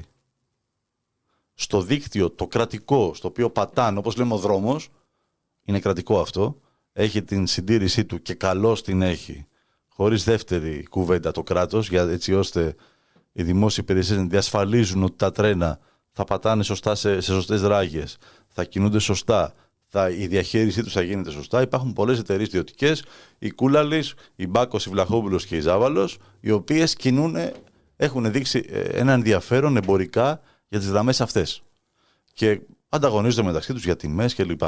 Αντίστοιχα, ε, να το δούμε λίγο πιο μακριά σαν ένα μέσο μετακίνησης. Τα πλοία που βλέπουμε στα νησιά να πηγαίνουν και να ταξιδεύουν είναι όλα ιδιωτών. Η θάλασσα ε, είναι κάτι δημόσιο ε, στα χέρια μας. Τα λιμάνια είναι κρατικά. Ναι. Τα λιμάνια, το λιμενικό και τα λοιπά είναι κρατικά. Ναι, εντάξει, προς το παρόν. Και τα λιμάνια, όχι όλα πια. Και εκεί, ρε παιδί μου, δε, το εμπορικό κομμάτι τους είναι σε ιδιώτες. Το εμπορικό, ναι, εντάξει, αυτό σου λέω. Πότε δεν ξέρει. Η, η απλή, το επιβατικό εντάξει, εντάξει, δεν ναι, έχει ναι, πολύ ναι, ναι, ενδιαφέρον. Ναι, ναι. Λοιπόν, η διαχείριση του υπόλοιπου σκέλους γίνεται από το κράτος. Ε, δεν έχουμε τα λάθη και όλα αυτά τα οποία βλέπουμε στο τρένο. Μπορεί να υπάρξει, θέλω να πω, με σωστή, με ένα σωστό, για μένα ιδανικά θα έπρεπε όλα αυτά να είναι κρατικά. Από τη στιγμή που είμαστε σε ένα περιβάλλον τέτοιο, τι γίνεται δίπλα, Χαμός. σε ένα περιβάλλον τέτοιο ε, όπου πρέπει να μιλάμε με άλλους όρους, πρέπει να δούμε πού μπαίνουν τα όρια και πώς μπορούμε να διαχειριστούμε μια κατάσταση. Εγώ είμαι σίγουρος πως με όρους μπορεί να λειτουργήσει αυτό. Απλά εδώ δεν υπάρχουν όροι πουθενά, παιδιά. Τίποτα δεν σε κανένα τομέα της οικονομίας δεν υπάρχουν όλοι. Όταν λοιπόν δεν υπάρχουν για τα αγαθά, τα καταναλωτικά τα οποία παίρνουμε από το σούπερ μάρκετ, τα οποία καταναλώνουμε καθημερινά, πόσο πια θα υπάρχει σε ένα μονοπο, μονο, μονοπωλιακό προϊόν όπως μια γραμμή τρένου. Δεν θα υπάρχει. Λοιπόν, γι' αυτό λοιπόν οι ιδιωτικοποιήσεις και ο ανεξέλεγκτος φιλελευθερισμός, η ανεξέλεγκτη ιδιωτικοποίηση είναι εγκληματική για τον πολίτη. Μπορεί σε ένα βαθμό να μην έχουμε πρόσβαση σε κάποια βασικά αγαθά, να μπορούμε να τα καταναλώσουμε, θα τη βγάλουμε όμως. Αλλά άμα είναι να μπούμε σε ένα τρένο, να πάμε κάπου, επειδή η βενζίνη πλέον δεν, μας, ε, δεν μπορούμε να την πληρώσουμε για να πάμε Θεσσαλονίκη, επειδή τα διόδια για να πάμε πηγενέλα κοντεύουν εβδομήντα πέντε με ογδόντα ευρώ. Άμα να παίρνουμε ένα τρένο και να σκοτωνόμαστε, δεν ξέρω ποια άλλη εναλλακτική έχουμε. Ένα τρένο, έτσι. Ξαναλέμε ένα τρένο. Ένα, ένα τρένο για Αθήνα Θεσσαλονίκη. Για αυτό Τύπα, αυτό είναι πόλεις. Το θέμα. Άμα δεν μπορούμε να λειτουργήσουμε ούτε μια γραμμή η οποία είναι πεντακόσια είκοσι χιλιόμετρα, μια ευθεία που κάνει κάποιες ενδιάμεσες στάσεις. Και δεν έχουμε και ένα δίκτυο το οποίο εξυπηρετεί εμπορικά τη χώρα. Γιατί έχω διαβάσει και έχω δει διάφορα ντοκιμαντέρ αναφορικά με αυτό, ότι το κλειστό, ας πούμε, επάγγελμα των ε, φορτηγών, οι νταλίγες και τα λοιπά, που μεταφέρουν ε, τα προϊόντα στη χώρα, έχουν ε, δείξει πολύ μεγάλο ενδιαφέρον στο να μην ανοίξει το δίκτυο του ΟΣΕ σε όλη τη χώρα και να πάρει την εμπορική μεταφορά ναι. ΟΣΕ. Δεν έχουμε καν δίκτυο πολλών χιλιόμετρων. Πόσο δίκτυο έχουμε? Να διαβάσω ενδεικτικά Ε, για την ανατομία της τραγωδίας τέσσερις πράξεις, ε, το άρθρο του Γιάννης Σουλιώτη στην Καθημερινή. Ε, ανθρώπινα λάθη, συστημικά ελλείμματα και διοικητικές παραλήψεις περιγράφουν στα ντοκουμέντα και στις μαρτυρίες που έχει συλλέξει ο ειδικός εφές ανακριτής για τα Τέμπη. Ε, κρίσιμα κεφάλαια της ογκώδους δικογραφίας. Ένα είναι η σύνδεση της ανάκρισης με τη Σύμβαση επτακόσια δεκαεπτά. Ένα χρόνο με το τραγικό δυστύχημα ε, στα Τέμπη, με απολογισμένους πενήντα επτά νεκρούς ο κύκλος κατηγορουμένων στην υπόθεση συνεχώς διευρύνεται. Την Τρίτη, αρμόδια εισαγγελία εφετών Λάρισας, κατόπιν αλληλογραφές με τον εφέτη ανακριτή, προχώρησε στην άσκηση δίωξη εις βάρος του Διευθύνοντος Συμβούλου και ενός ακόμη ψηλόβαθμου στελέχους Hellenic Train, ανεβάζοντας συνολικό αριθμό των κατηγορουμένων σε τριάντα δύο. Δεν αποκλείεται να υπάρξουν διώξεις και σε εις βάρος άλλων προσώπων, όπως για παράδειγμα εξωματούχων ρυθμιστικής αρχής σιδηροδρόμων. Ε, οι τελευταίες εβδομάδες η ελληνική δικαιοσύνη, συγκεκριμένα ο ειδικός εφέτης ανακριτής, εμφανίζεται να πορεύεται με βάση την εξής παραδοχή. Για το δυστύχημα στα Τέμπη δεν ευθύνεται το, μόνο το ανθρώπινο λάθος. Που με, του μέχρι σήμερα αποφυλακισμένου Σταθμάν Χιλάρισσας, ο οποίος είχε βάρδια τη μοιραία νύχτα στις εικοστή όγδοη Φεβρουαρίου και έβαλε εξήντα δύο σε μονή γραμμή καθόδου. Ούτε επίσης ο αποφυλακισμένος πρώην επικεφαλής διευθύνσης επιθεώρησης Λάρισσας, για τον οποίο οι συνάδελφοί του καταθέτουν την ορθά τοποθέτηση στην νυχτερινή βάρδια του διεκόμενου Σταθμάρχη. Στην τραγωδία κρίνουν εισαγγελικές και ανακριτικές αρχές Λάρισσας, συνέτειναν η κατάσταση του δρομικού άξονα της χώρας και η μη, η μη λειτουργία αυτοματοποιημένων συστημάτων ασφαλείας και διαχείρισης κυκλοφορίας. Παρά το γεγονός ότι είχαν δαπανηθεί εκατομμύρια για την επισκευή ή την εγκατάστασή τους. Το παραπάνω ανέδειξε εξάλλου με τρόπο σαφή η έρευνα της Ευρωπαϊκής Εισαγγελίας, καταλήγοντας στην άσκηση ποινικών διώξεων για κακουργηματική απιστία και απάτη εις βάρος εξωματούχων της Εργοσέ, του Υπουργείου Μεταφορών και στελέχων της χειροπραξίας Τόμι Alstom, που ε, είχαν την ευθύνη υλοποίηση Σύμβαση επτακόσια δεκαεπτά για την ανάταξη τηλεδίκης σηματοδότησης. Ε, λέει κι άλλα για την επτακόσια δεκαεπτά. Νέες διώξεις εις βάρος δεκαπέντε στελεχών της Εργοσέ που διατέλεσε ευθύνη του Συμβουλίου, μέλη του Διοικητικού Συμβουλίου, το διάστημα δεκαέξι έτους που υποτίθεται ότι έπρεπε να εκτελεστεί σύμβαση μέχρι το χρόνο του δυστυχήματος. Το έγγραφο των ανακριτή στην άσκηση νέας δίωξης στελέχη του Εργοσέ προηγήθηκε αποστολή εγγράφου που είπαμε προηγουμένως, ε, εισαγγελία Αθηνών και. Στο επίμαχο έγγραφο ημερομηνία δέκα Ιανουαρίου, ο κύριος Μπαϊκάμις αναφέρει χαρακτηριστικά η μη ολοκλήρωση όλων των συστημάτων και η λειτουργία κυκλοφορίας χωρίς συστήματα ασφάλειας. Φωτεινή σηματοδότηση, τηλεδιοίκηση, σύστημα έι τι σι ες κατά τη νύχτα εικοστή όγδοη Φεβρουαρίου δύο χιλιάδες είκοσι τρία, τον έλαβε χώρα το νότερο δυστύχημα, συνδέονται άμεσα αιτιοδός με την επέλευση του δυστυχήματος αυτού. Λέει πολλά το άρθρο, διαβάστε το, έχουμε μετά τις μηνύσεις των θυμάτων που έχουν γίνει. Η έφυλεκτη ουσία προκάλεσε τη μεγάλη φωτιά έξι με δέκα δευτερολέπτου μετά τη σύγκρουση του Ντερσίτη με την εμπορική αμαξία εξήντα τρία πεντακόσια τρία. Σημειώθηκε ισχυρή έκρηξη που ξέσπασε πυρκαγιά στα δύο πρώτα βαγόνια του επιβατικού τρένου. Τι μας λέει εδώ? Μας λέει λοιπόν ότι το αφήγημα επί δύο εβδομάδες για το ανθρώπινο λάθος, που ήταν το μοναδικό το οποίο εξετάζανε τις πρώτες ημέρες, δεν είναι το μοναδικό το οποίο ευθύνεται για αυτή τη σοβαρή, την απίστευτη τραγωδία, αυτό το έγκλημα το οποίο έχει γίνει. Κάτι το οποίο δεν υπήρχε κάποιος που το γνώριζε. Που σαφώς έγινε ανθρώπινο λάθος. Έγινε, αλλά και προχωράμε από αυτό. Δεν έχει σημασία, ναι. Γιατί δεν, δεν λειτουργήσε τίποτα. Τίποτα. Ένα ναι, γιατί τρένο, το ανθρώπινο λάθος θα ήταν ζήτημα αυτή τη στιγμή το χίλια εννιακόσια τριάντα. Ακριβώς. Το, και η κουβέντα για τη Σύμβαση επτακόσια δεκαεπτά είναι αποπροσανατολιστική. Γιατί η Σύμβαση επτακόσια δεκαεπτά δεν έχει εκτελεστεί ποτέ. Και πριν από το έγκλημα αυτό. Δεν είχαμε ποτέ ξανά τέτοιο ατύχημα. Λοιπόν, πριν από το έγκλημα αυτό, είχαμε κάτι άλλο που χάλασε. Μπορεί να είχαμε και είχαμε τη σηματοδότηση. Τη, είχαμε την τηλεδιοίκηση και τη σηματοδότηση. Που δεν την είχαμε μετά από την καταστροφή αυτή και από τον, και από τον ε, Ντάνιελ. Δεν την είχαμε. Οπότε είναι άλλη κουβέντα η μία, άλλη κουβέντα η άλλη. Άμα λοιπόν προσπαθούμε να τα ρίξουμε όλα σε δύο πράγματα, σε μια σύμβαση που δεν εκτελέστηκε, για να πάμε την κουβέντα σε διαχρονική, κρατική ευθύνη. Εντάξει, σημαντικό δεν εκτελέστηκε. Άλλο αυτό. Κώστα, σαφώς και είναι γιατί σημαντικό. Περιλάμβανε συστήματα ασφαλείας μέσα. Ναι, αλλά το θέμα μας είναι ότι αυτά τα συστήματα ασφαλείας είναι μια εξέλιξη. Από το Α στο Β, από το Β στο Γ. Εμείς τώρα είχαμε φύγει από το Β. Είχαμε πάει στο Α. Ναι, ναι, ναι, και δώσαμε ναι. επτακόσια χιλιάρικα για να τσιμεντώσουμε τα Τέμπη και δεν είχαμε δώσει εκατόν ενενήντα χιλιάδες για να φτιάξουμε μια αίθουσα τηλεδίκης στη Λάρισα. Στο μεγαλύτερο ότι... κόμβο τρένων στη Θεσσαλία. Το, το, το θέμα... το θέμα είναι ότι όμως, ναι, ναι. Ε, ε, δόθηκαν εκατομμύρια ε, και δεσμεύτηκαν εκατομμύρια για αυτή τη σύμβαση για να έχεις ασφαλή τρένα από το δύο χιλιάδες. Έτσι, βγήκε ο Γενιδούνιας και είπε την πρώτη μέρα ο πρόεδρος των μηχανοδηγών και είπε ότι, ότι είχαμε, έχουν δεσμευτεί, υπάρχουν τα μηχανήματα έχουν, και δεν έχουν μπει στα τρένα. Και δεν έχουν μπει στα, στα σταθμαρχεία. Στις γραμμές.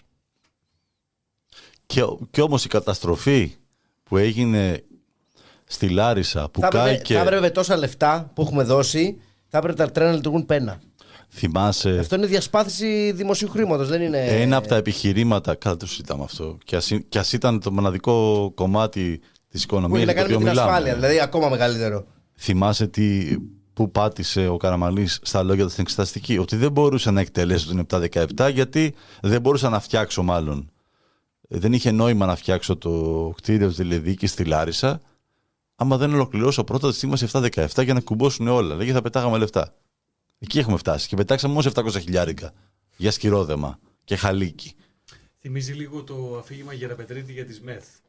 Ναι, ναι, καλά, ναι, ναι, ναι, ναι, ναι. Να θυμίσουμε, ναι, εντάξει, και ναι, να θυμίσουμε και το. Εκεί. Καλά, αποκλείεται να το έχετε ξεχάσει το τρομερό εκείνο σοου ε, του Υφυπουργού Μεταφορών. Αν αυτό είναι τηλεδιοίκηση ή τοπικός χειρισμός και την επιστροφή του Γεραπετρίτη μετά από αυτή την ξεφτύλα που φάγανε εκείνη τη μέρα από μια δημοσιογράφο η οποία ρώταγε αυτό εδώ είναι τηλεδιοίκηση. Όχι, είναι τοπικός χειρισμός. Και το τέλος, και μετά την επιστροφή του Γεραπετρίτη να σώσει όσο μπορούσε να σώσει αυτή την αίσθηση στην παρτίδα, διαφημίζοντας ότι αυτό τελικά είναι τηλεδιοίκηση και μην ρωτάτε και όχι, πάρα όχι, πολλά. Είναι τοπική τηλεδιοίκηση. Τοπική, τοπική τηλεδιοίκηση. Και να πούμε σε αυτό το σημείο ότι ό,τι έχουμε μάθει μέχρι τώρα είναι όλα ψέματα. Όλα. Δεν υπάρχει τίποτα αληθινό. Διαβάζουμε. Τρεις μήνες νωρίτερα, η Hellenic Train σε έγγραφό της προς τον ειδικό εφέτη ανακριτή είχε δια, δια, διατυπώσει την εκτίμηση ότι η έκρηξη ήταν αποτέλεσμα δύο παραγόντων. Το βραχύκλωμα προκλήθηκε όταν από τη μετοπική σύγκρουση κόπηκαν τα καλώδια ηλεκτροδότησης συνδρομικής γραμμής και ταυτόχρονα την ανάφλιξη σωματιδίων ελαίου σιλικόνης που χρησιμοποιείται για την ψήξη των μηχανών και διασκορπίστηκαν τη σύγκρουση. Το ίδιο συμπέρασμα υιοθέτησε η πυροσβεστική σε συμπληρωματική έκθεση αυτοψίας που συνέταξε. Κατόπιν παραγγελίας του εφέτη ανακριτή. Τα έλαια σιλικόνης εκτείνονται, ηλεκτρική εκένωση, σπινθήρα, ελκύονται αέρια, μπλα μπλα μπλα μπλα μπλα. Εκτοξεύτηκα με τη μορφή σπρέι και κάλυψα μεγάλο τμήμα της περιοχής, σύγκρουση και πενήντα μέτρα. Στην εκδοχή της ανάβληξης των ελαίων σιλικόνης κατέληξε και οι δύο διορισμένοι από την ανάκτηση πρωταγνώμονες σε, πέρι, σε, σε πόρισμα που συνέταξε τον Ιούνιο. Η φωτιά συνέχεια ακολούθησε την πορεία μετασχηματιστών κτλ, κτλ. Η τεχνική σύμβουλη των οικογενειών πάντως προχώρησε μια σειρά από πειράματα από τα οποία προέκυψε το έλαιο σιλικόνης είναι εξαιρετικά δύσφλεκτο. Στο πόρισμά του υπογραμμίζουν δέκα τάσει επικίνδυνες ουσίες κάτω από οποιαδήποτε ταξινόμηση. Όπως είπε και ο Γιάννης. Γιατί το βάζουν άμα είναι έφλεκτο. Έλεγε ο πραγματογνώμονας που άκουγα ε, προχθές, νομίζω στο Σαχίνι, ότι είναι τόσο ακίνδυνο το έλαιο σιλικόνης, ναι, που μπορείς να το πάρεις μαζί σου στο αεροπλάνο. Ναι. Που στο αεροπλάνο δεν μπορείς να πάρεις πάνω από εκατό ημέρα το δόκρεμα, ας πούμε. Για τους ίδιους τεχνικούς συμβούλους και τους συγγενείς των θυμάτων ανέκυψε επομένως ένα κρίσιμο ερώτημα. Αν η έκρηξη δεν οφείλεται στην ανάφλεξη, ανάφλεξη των διασκορπισμένων στον αέρα σωματιδίων ελαίου σιλικόνης, ποια ήταν η έφλεκτη ουσία που ανεφλέγει. Το ερώτημα έγινε ακόμη πιο πιεστικό, καθώς μερικές εβδομάδες μετά το δυστύχημα ελήφθησαν δείγματα από το, σι... από το σημείο της σύγκρουσης και στάλη στο Γενικό Χημείο του Κράτους η ανάλυση. Από έγγραφα που έχουν συμπεριληφθεί στην οικογραφία προκύπτει το σημείο ανεκλέφθηκε. Η χημική ουσία ξυλόλιο, ένας έφλεκτος χημικός διαλύτης που χρησιμοποιείται για την παρασκευή χρωμάτων αλλά και την όθηση καυσίμων. Η συγκεκριμένη χημική ουσία ανιχνεύτηκε παρά το γεγονός ότι τα συντρίμμια είχαν απομακρυνθεί από το σημείο της σύγκρουσης και ο χώρος είχε καλυφθεί με χαλίκι. Στην κατάθεση στην Εξεταστική Επιτροπή, ο Ιταλός επικεφαλής, ο Καποπόρτο, υποστήριξε το ξυλόλιο εμπεριέχει διαλύσεις που χρησιμοποιείται για τον καθαρισμό των τρένων από τα γκράφιτι. Ακούστε τι λένε. Ακούστε τι λένε. Ο ισχυρισμός του πάντως δεν είναι επισυγγενής των θυμάτων. Ούτε τα όμως... γκράφιτι δεν σβήνουν με εκείνο του Μπεχογιάννη το πιεστικό. Με το, με το Κάρχερ. Ε, το Κάρχερ ε. Ούτε τα μέλη ε, της Επιτροπής Διερεύνησης που έχουν στραμμένει εδώ και αρκετούς μήνες την προσοχή τους στο περιεχόμενο των κοντέινερ της εμπορικής αμαξοστοιχίας. Το ίδιο ο εφέτης ανακριτής από το Σεπτέμβριο του είκοσι τρία με έγγραφα του Hellenic Train στις διευκρινήσεις για το φορτίο της εμπορικής αμαξοστοιχίας. Η απάντηση δόθηκε δώδεκα του Φεβρουαρίου, μπλα μπλα μπλα. Δηλαδή βγαίνει μέχρι και ο Καποπόρτο και τι γυρνάει και λέει. Ανατιναχτήκανε, το ξυλόλαιο που βρήκατε. Μπούρδες. Είναι γιατί είχαν πλύνει τα γκράφιτι προηγουμένως. Ανα... Ε, υπάρχει βίντεο έτσι, το έχουμε δει το βίντεο. Έχουμε δει τι σηκώθηκε όταν, εκ... όταν έγινε η έκρηξη. Τι... τι σηκώθηκε πάνω από την έκρηξη. Και γυρνάνε και λένε το είναι σιλικόνης, το οποίο δεν μπορούσε να είναι τόσο έφλεκτο. Δεν θα το βάζανε μέσα στα τρένα. Και μετά σου λέει ότι είχαμε καθαρίσει προηγουμένως τα γκράφιτι και πήρε αυτό φωτιά και ανατινάχτηκε. Ναι, αλλά δεν αυτά, αυτό, φίλε, αυτά στην, είναι... στην αρχή, αν θυμάσαι, λέγανε ε, από τις συσκευές που είχε το κηλικείο. Το κηλικείο, ναι. Από μια καφετιέρα δηλαδή. Το βραχύκλο μιας καφετιέρας. Μπουκάλα αιγραερίου. Έγινε όλο αυτό το μανιτάρι. Δεν δε μπορεί να έχει μπουκάλα αιγραερίου. Ε, αυτό λέγανε. Αυτό λέγανε, το ξέρω. Αυτό λέγανε. Ε, ναι. Ένα φοβερό πάντως για το πώς η κοινή γνώμη. Γιατί πρέπει να έχουμε στο νου μας ότι, οκ, okay, εμείς εδώ και οι ακροατές και όσοι σχολιάζουν κλπ. Η κοινή γνώμη ε, είναι κάτι πολύ διαφορετικό. Γιατί όταν είναι τελείως εξοικειωμένη από μια. Ταινία, μια σειρά που δύο αυτοκίνητα ναι, συγκρούονται και γίνεται έκρηξη. Ναι. Ε, σου λέει εντάξει, μα δύο τρένα χτυπήσανε. Και το πιο σημαντικό, λογικό δεν είναι. Και το πιο σημαντικό είναι για την κοινή γνώμη. Το πιο, το πιο σημαντικό που το ξέρει η συγκεκριμένη κυβέρνηση είναι πόσο πιο γρήγορα θα πιάσει το αφήγημα. Αν είσαι ο πρώτος που προλάβει με τα δικά σου μέσα, αλλά και με την ταχύτητα την οποία έχεις, να πιάσει το πρώτο αφήγημα. Αυτό το αφήγημα, ακόμη και αν ανατραπεί σε ένα, δύο, πέντε, έξι χρόνια μετά, δεν έχει σημασία. Φταίει ο σταθμάρχης. Βγαίνει την πρώτη εβδομάδα και λέει: ο σταθμάρχης φταίει. Αυτό το αφήγημα σε μια κρίσιμη μάζα του κόσμου θα συνεχιστεί, ακόμη και αν ένα χρόνο μετά βρεις ότι η αμαξοστοιχία ή άλλη δεν την έβλεπε κανένας και κατέβαινε με ξυλόλιο μέχρι τα μπούνια για την όδεση καυσίμων. Όχι. Θα γυρνάει και θα λένε οι μπαρμπάδες στα καφενεία, ο σταθμάρχης. Έβαλε τα δύο τρένα μαζί. Φίλε, και περίμενε, τα περίμενε. Είναι η ουσία. Ό,τι και να πεις για ένα βιασμό, οι μπαρμπάδες θα καταλήξουν και αυτοί. Μωρέ, μα τι φόρουσε, μωρέ, μαλάκα. Είναι. Εντάξει, κλιματία, το ένα τώρα. Αυτός, αυτός είναι. Κούλαλης. Εγώ πάντως δεν νομίζω ότι ε, το, το συγκεκριμένο αφήγημα έπεισε. Και αυτό φαίνεται ε, από το γεγονός ότι έχεις ε, σημαντικό κομμάτι της ελληνικής κοινωνίας. Και κατά μια παραδοξότητα, ένα κομμάτι το οποίο ψήφισε Νέα Δημοκρατία στις πρόβατες εκλογές. Έτσι. Το ζήτημα των τεμπών αποτελεί ένα ζήτημα στο οποίο είναι αυτό που έλεγε και ο, ο στίχος του, του σπουδαίου στιχουργού, του Άλκη Αλκαίου, ότι η ανάγκη πρέπει να γίνει ιστορία. Η απονομή δικαιοσύνης στην περίπτωση των τεμπών είναι κάτι το οποίο το πιστεύω ακράδαντα, το έχω γράψει και θα το πω και, και από εδώ. Ε, θα αποδοθεί. Με τον έναν ή με τον άλλο τρόπο, και αυτό ας το πάρουν όπως θέλουν, απονομή δικαιοσύνης για τα Τέμπη θα αποδοθεί. Είναι ένα αίτημα το οποίο ακουμπά, ε, ένα, νομίζω τη συντηρητική πλειοψηφία του ελληνικού λαού. Είδαμε ε, τις ε, κινητοποιήσεις που ξεσήκωσε και όλο αυτό το, το κύμα οργής που ξεσήκωσε το έγκλημα στα Τέμπη. Ε, ακόμα και αν η συνέχεια ήταν να υπερψηφιστεί και να επανεκλεγεί ο Καραμαλής στην, ε, ε, στις, ε, στις ΣΕΡΕΣ, το ζήτημα των, ε, του, του συγκεκριμένου εγκλήματος είναι ένα, εγκα, ένα αγκάθι για τη συγκεκριμένη κυβέρνηση και αυτό φαίνεται από τον τρόπο από τον οποίο ε, παρά την υπε, επικοινωνιακή της υπεροπλία επιχείρησε με έναν απίστευτο ερασιτεχνισμό να θάψει με κάθε τρόπο.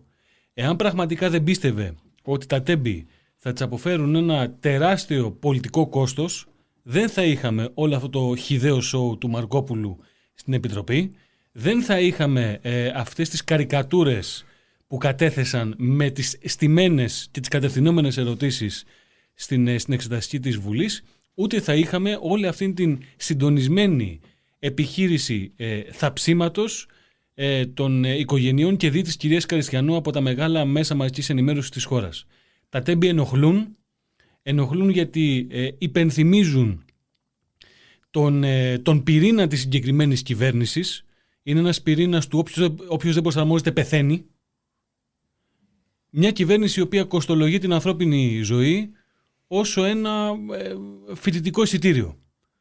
Ε, έχουμε την αυριανή μέρα, και μιας και πλησιάζουμε στο τέλος, οφείλουμε να το πούμε, έχουμε πάρα πολλές κινητοποιήσεις, οι οποίες θα γίνουν απάκρι εις άκριν στη, στη χώρα. Ε, από το συγκεκριμένο βήμα ε, καλούμε τον κόσμο να ε, συμμετέχει σε αυτές.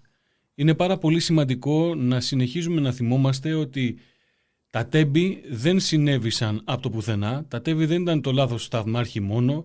Τα Τέμπη, όπως είπε ο Γιάννης, δεν ήταν μόνο η επτακόσια δεκαεπτά, δεν ήταν μόνο η φωτοσύμβαση, ήταν όλα μαζί. Ήταν όλα μαζί. Ό,τι ακριβώς ε, είδες στο σιδηρόδρομο, το ίδιο ακριβώς είδες και στην πανδημία, το ίδιο ακριβώς είδες και στις φωτιές, το ίδιο ακριβώς είδες και στις πλημμύρες. Σε έχουν πατόκοφα χεσμένο. Αυτό σου λένε. Να προσθέσω εδώ και κάτι ακόμα. Πέζεσαι, υπάρχει μια φωτογραφία, την έβαλε, τώρα, την έβαλε τώρα Γιάννης, είναι από τη συγκέντρωση φοιτητών στο σημείο της τραγωδίας. Ε, χθες, αύριο είναι η μέρα μνήμης ε, αυτών των ανθρώπων, μετά από ένα χρόνο που συμπληρώνεται από αυτό το έγκλημα, και είδα και ένα πλακάτ της ερώτησης «Αν ήταν τα παιδιά σας». Ε, απευθυνόμενο σε όλους αυτούς που προσπαθούν να κάνουν ε, αυτή τη συγκάλυψη. Αυτό και, λέμε και εμείς από πέρυσι, αν θυμάσαι. Και η απάντηση εδώ είναι προφανώς ότι χέστηκαν ακόμη και αν τα παιδιά τους. Ξεκάθαρα. Τους ακούγανε. Όχι, απλά τα παιδιά τους δεν θα μπαίνουν στο τρένο. Αν κατά λάθος μπαίνανε, ακόμη και τα παιδιά. Δεν έχουμε φτάσει σε τέτοιο σημείο. Θα κάνουμε άλλο. Θα κάνουμε άλλο. Δεν θα πειράξουμε τον Κυριάκο. Τους υποκλέπτανε, τους ακούγανε και δεν μίλησε κανένας. Του βγάζαν τα στοιχεία του Χατζηδάκη και του λέγανε «Σ' άκουγε. Να το, εδώ είναι. Είσαι αυτός ο αριθμός». Εμένα λέει «Γιατί εμένα είμαστε εμείς φίλοι». Όχι. Ε, ε, ε, ε, εμένα γιατί να μ' ακούσει, είμαστε κολλητοί. Τους ακούγαν όλους. Τους είχαν μπει μέσα στο σπίτι τους, πάνω στο κρεβάτι τους. Το κινητό εδώ πέρα αυτό, αν κολλήσει, αν του βάλεις τον Περένταντορ, κλειστό να το έχεις, ό,τι και να κάνεις θα βλέπει όλα. Πάτα το link. Πάτα το link. Χρόνια πολλά, Γρηγόρη. Πάταγαν το link. Δημήτρη. Δημήτρη. Α, Δημήτρη, συγγνώμη. Χρόνια πολλά, Δημήτρη. Ε, πάταγαν το link. Να σε καλά, Δημήτρη. Πάταγαν το link και δεν μιλάγανε καθόλου. Και τα παιδιά τους που δεν θα μπαίναν, σιγά μπαίναν στο τρένο, στην πλέμπα, να ήταν εκεί μέσα, θα το κάνανε όλο ψάχνε, γαργάρα. Δεν θα μπαίνανε ποτέ δεν θα στο μπαίνανε. τρένο και δεν, και δεν μπαίνουν στο τρένο. Και γι' αυτό δεν τους νοιάζει και γι' αυτό υπάρχει αυτή η λύσα να θάψουν αυτό το έγκλημα. Με ξεκάθαρες πολιτικές ευθύνες, με ξεκάθαρες πολιτικές κάθετος ποινικές ευθύνες, που, δεν, που υπάρχει αυτή τη στιγμή ένας τραγκαλισμός της δικαιοσύνης αλλά και της Βουλής, που δεν επιτρέπουν, αυ, δεν επιτρέπουν αυτή, αυτή η υπόθεση να φτάσει στη Βουλή με αυτό τον. Ε, μην πάμε τώρα για τον νόμο αυτό περί ασυλίας υπουργών κτλ. Τι διαδικασίες χρειάζεται για να φύγει η ασυλία από έναν υπουργό και να δικαστεί ε, στην τακτική δικαιοσύνη. Και φτάσαμε εδώ που φτάσαμε, να μην, με αυτός το τραγκαλισμό της δικαιοσύνης και αυτό το πνίξιμο της δικαιοσύνης, να μην μπορούμε να αποδώσουμε πολιτικές ευθύνες και, και ποινικές ευθύνες, μάλλον σε υπουργούς. Γιατί αυτό είναι το μεγάλο ζήτημα.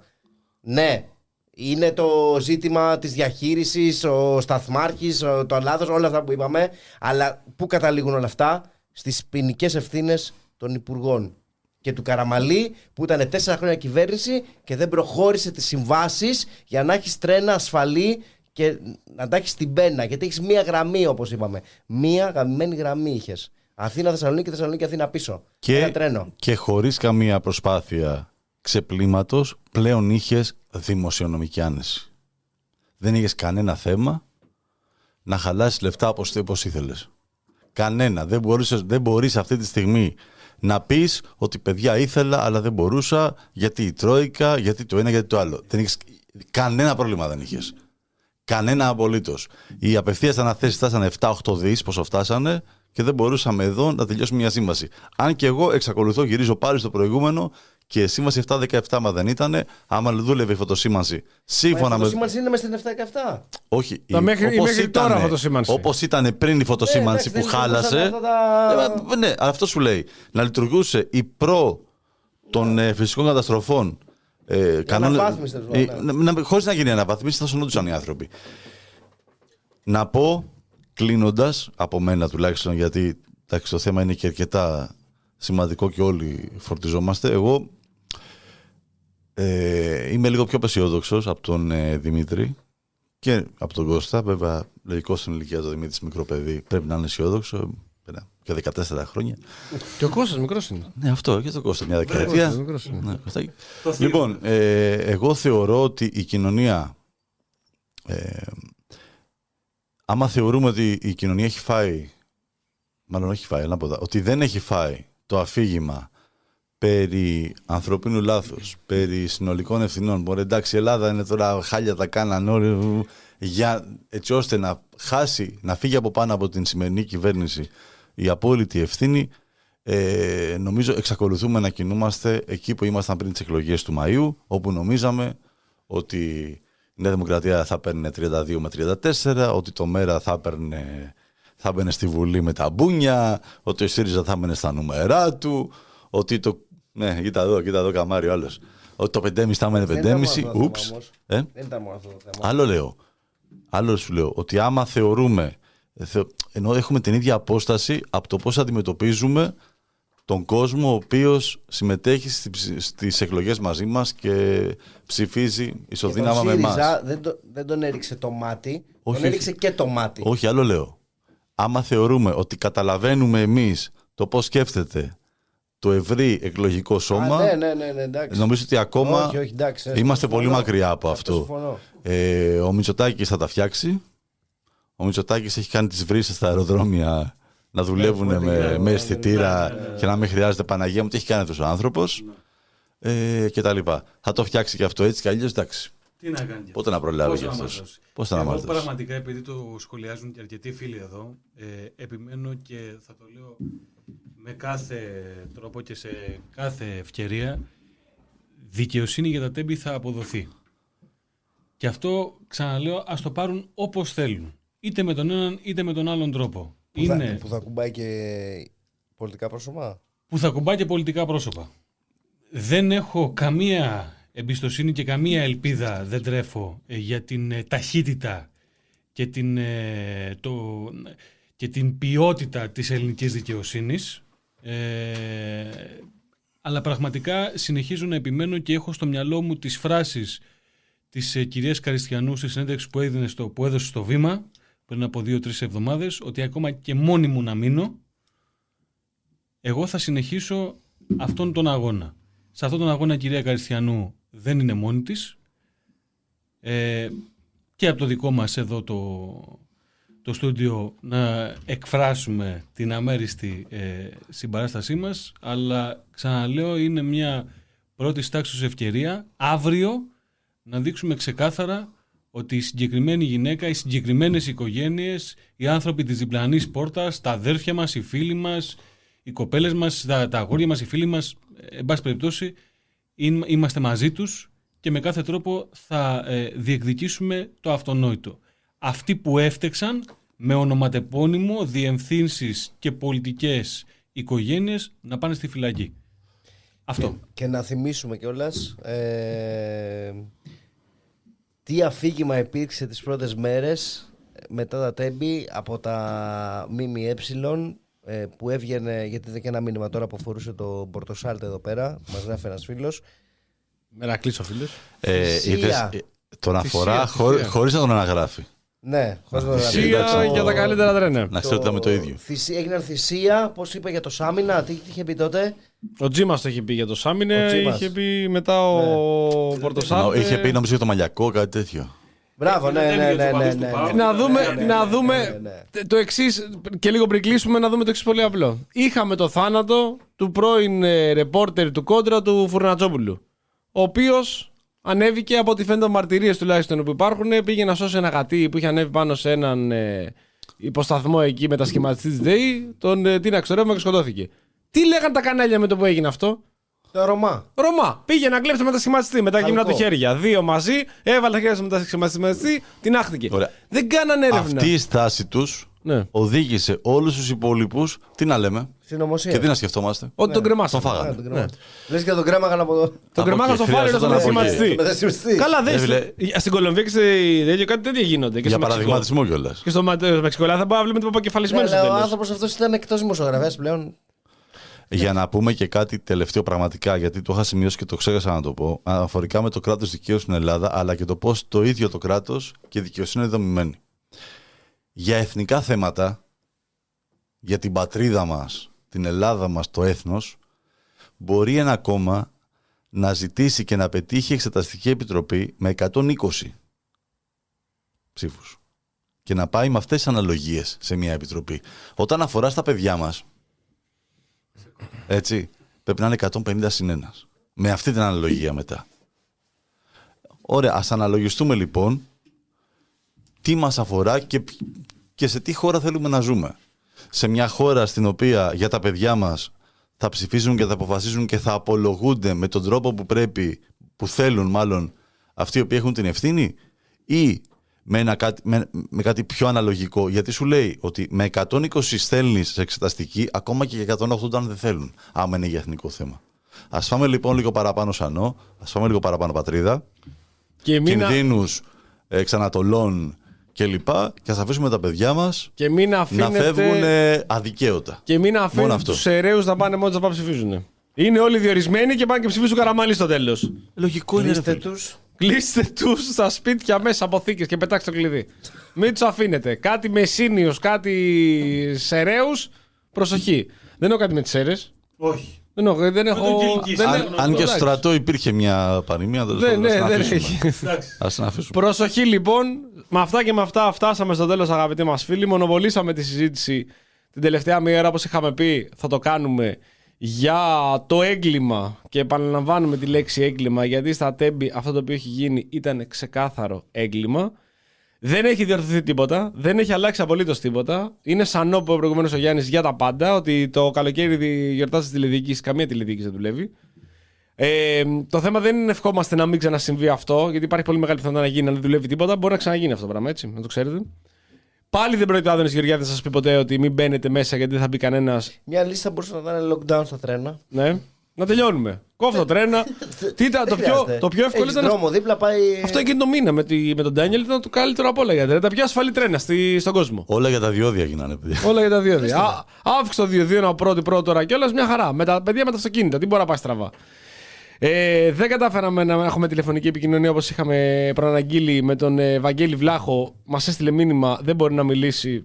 Ε, θα ανανεώσουμε κάποια στιγμή άλλη το ραντεβού για να τα ξαναπούμε. Το θέμα αυτό δεν τελειώνει με, με, με τις επετείους, με τον ένα χρόνο, με το τι έχει γίνει κτλ. Συνεχίζεται μέχρι να υπάρξει δικαιοσύνη. Αισιόδοξος Κούλαλης ότι μπορεί να υπάρξει και εμείς μαζί του με τον στηρίζουμε τον με τον ένα με τον άλλο τρόπο. Λοιπόν, ακριβώς στηρίζουμε ότι κάποια στιγμή πρέπει να υπάρξει δικαιοσύνη για ε, τα Τέμπη, για, τις, για τους πενήντα επτά ανθρώπους, για τους γονείς τους οι οποίοι παλεύουν μόνοι τους, μόνοι τους εντελώς, χωρίς κανέναν, για να βρούνε δικαίωση και να μπορέσουν να κοιμηθούν οι άνθρωποι όσο λιγότερο, όσο περισσότερο, όσο πιο πολύ ήσυχα μπορούν από τη στιγμή που χάσει τα παιδιά τους. Θα ανανεώσουμε το ραντεβού για την επόμενη Τρίτη. Η εκπομπή θα παραμείνει στο YouTube, θα ανέβει όπου αλλού ε, ακούτε podcast. Ε, Mixcloud, ε, Mixcloud, Mixcloud, που το, το θυμήθηκα. Τι είπατε στο Mixcloud, μπορείτε να το ανεβάσουμε. Και εκεί θα πάω τώρα. Spotify, όχι εντάξει, μην ξαναπάω Mixcloud.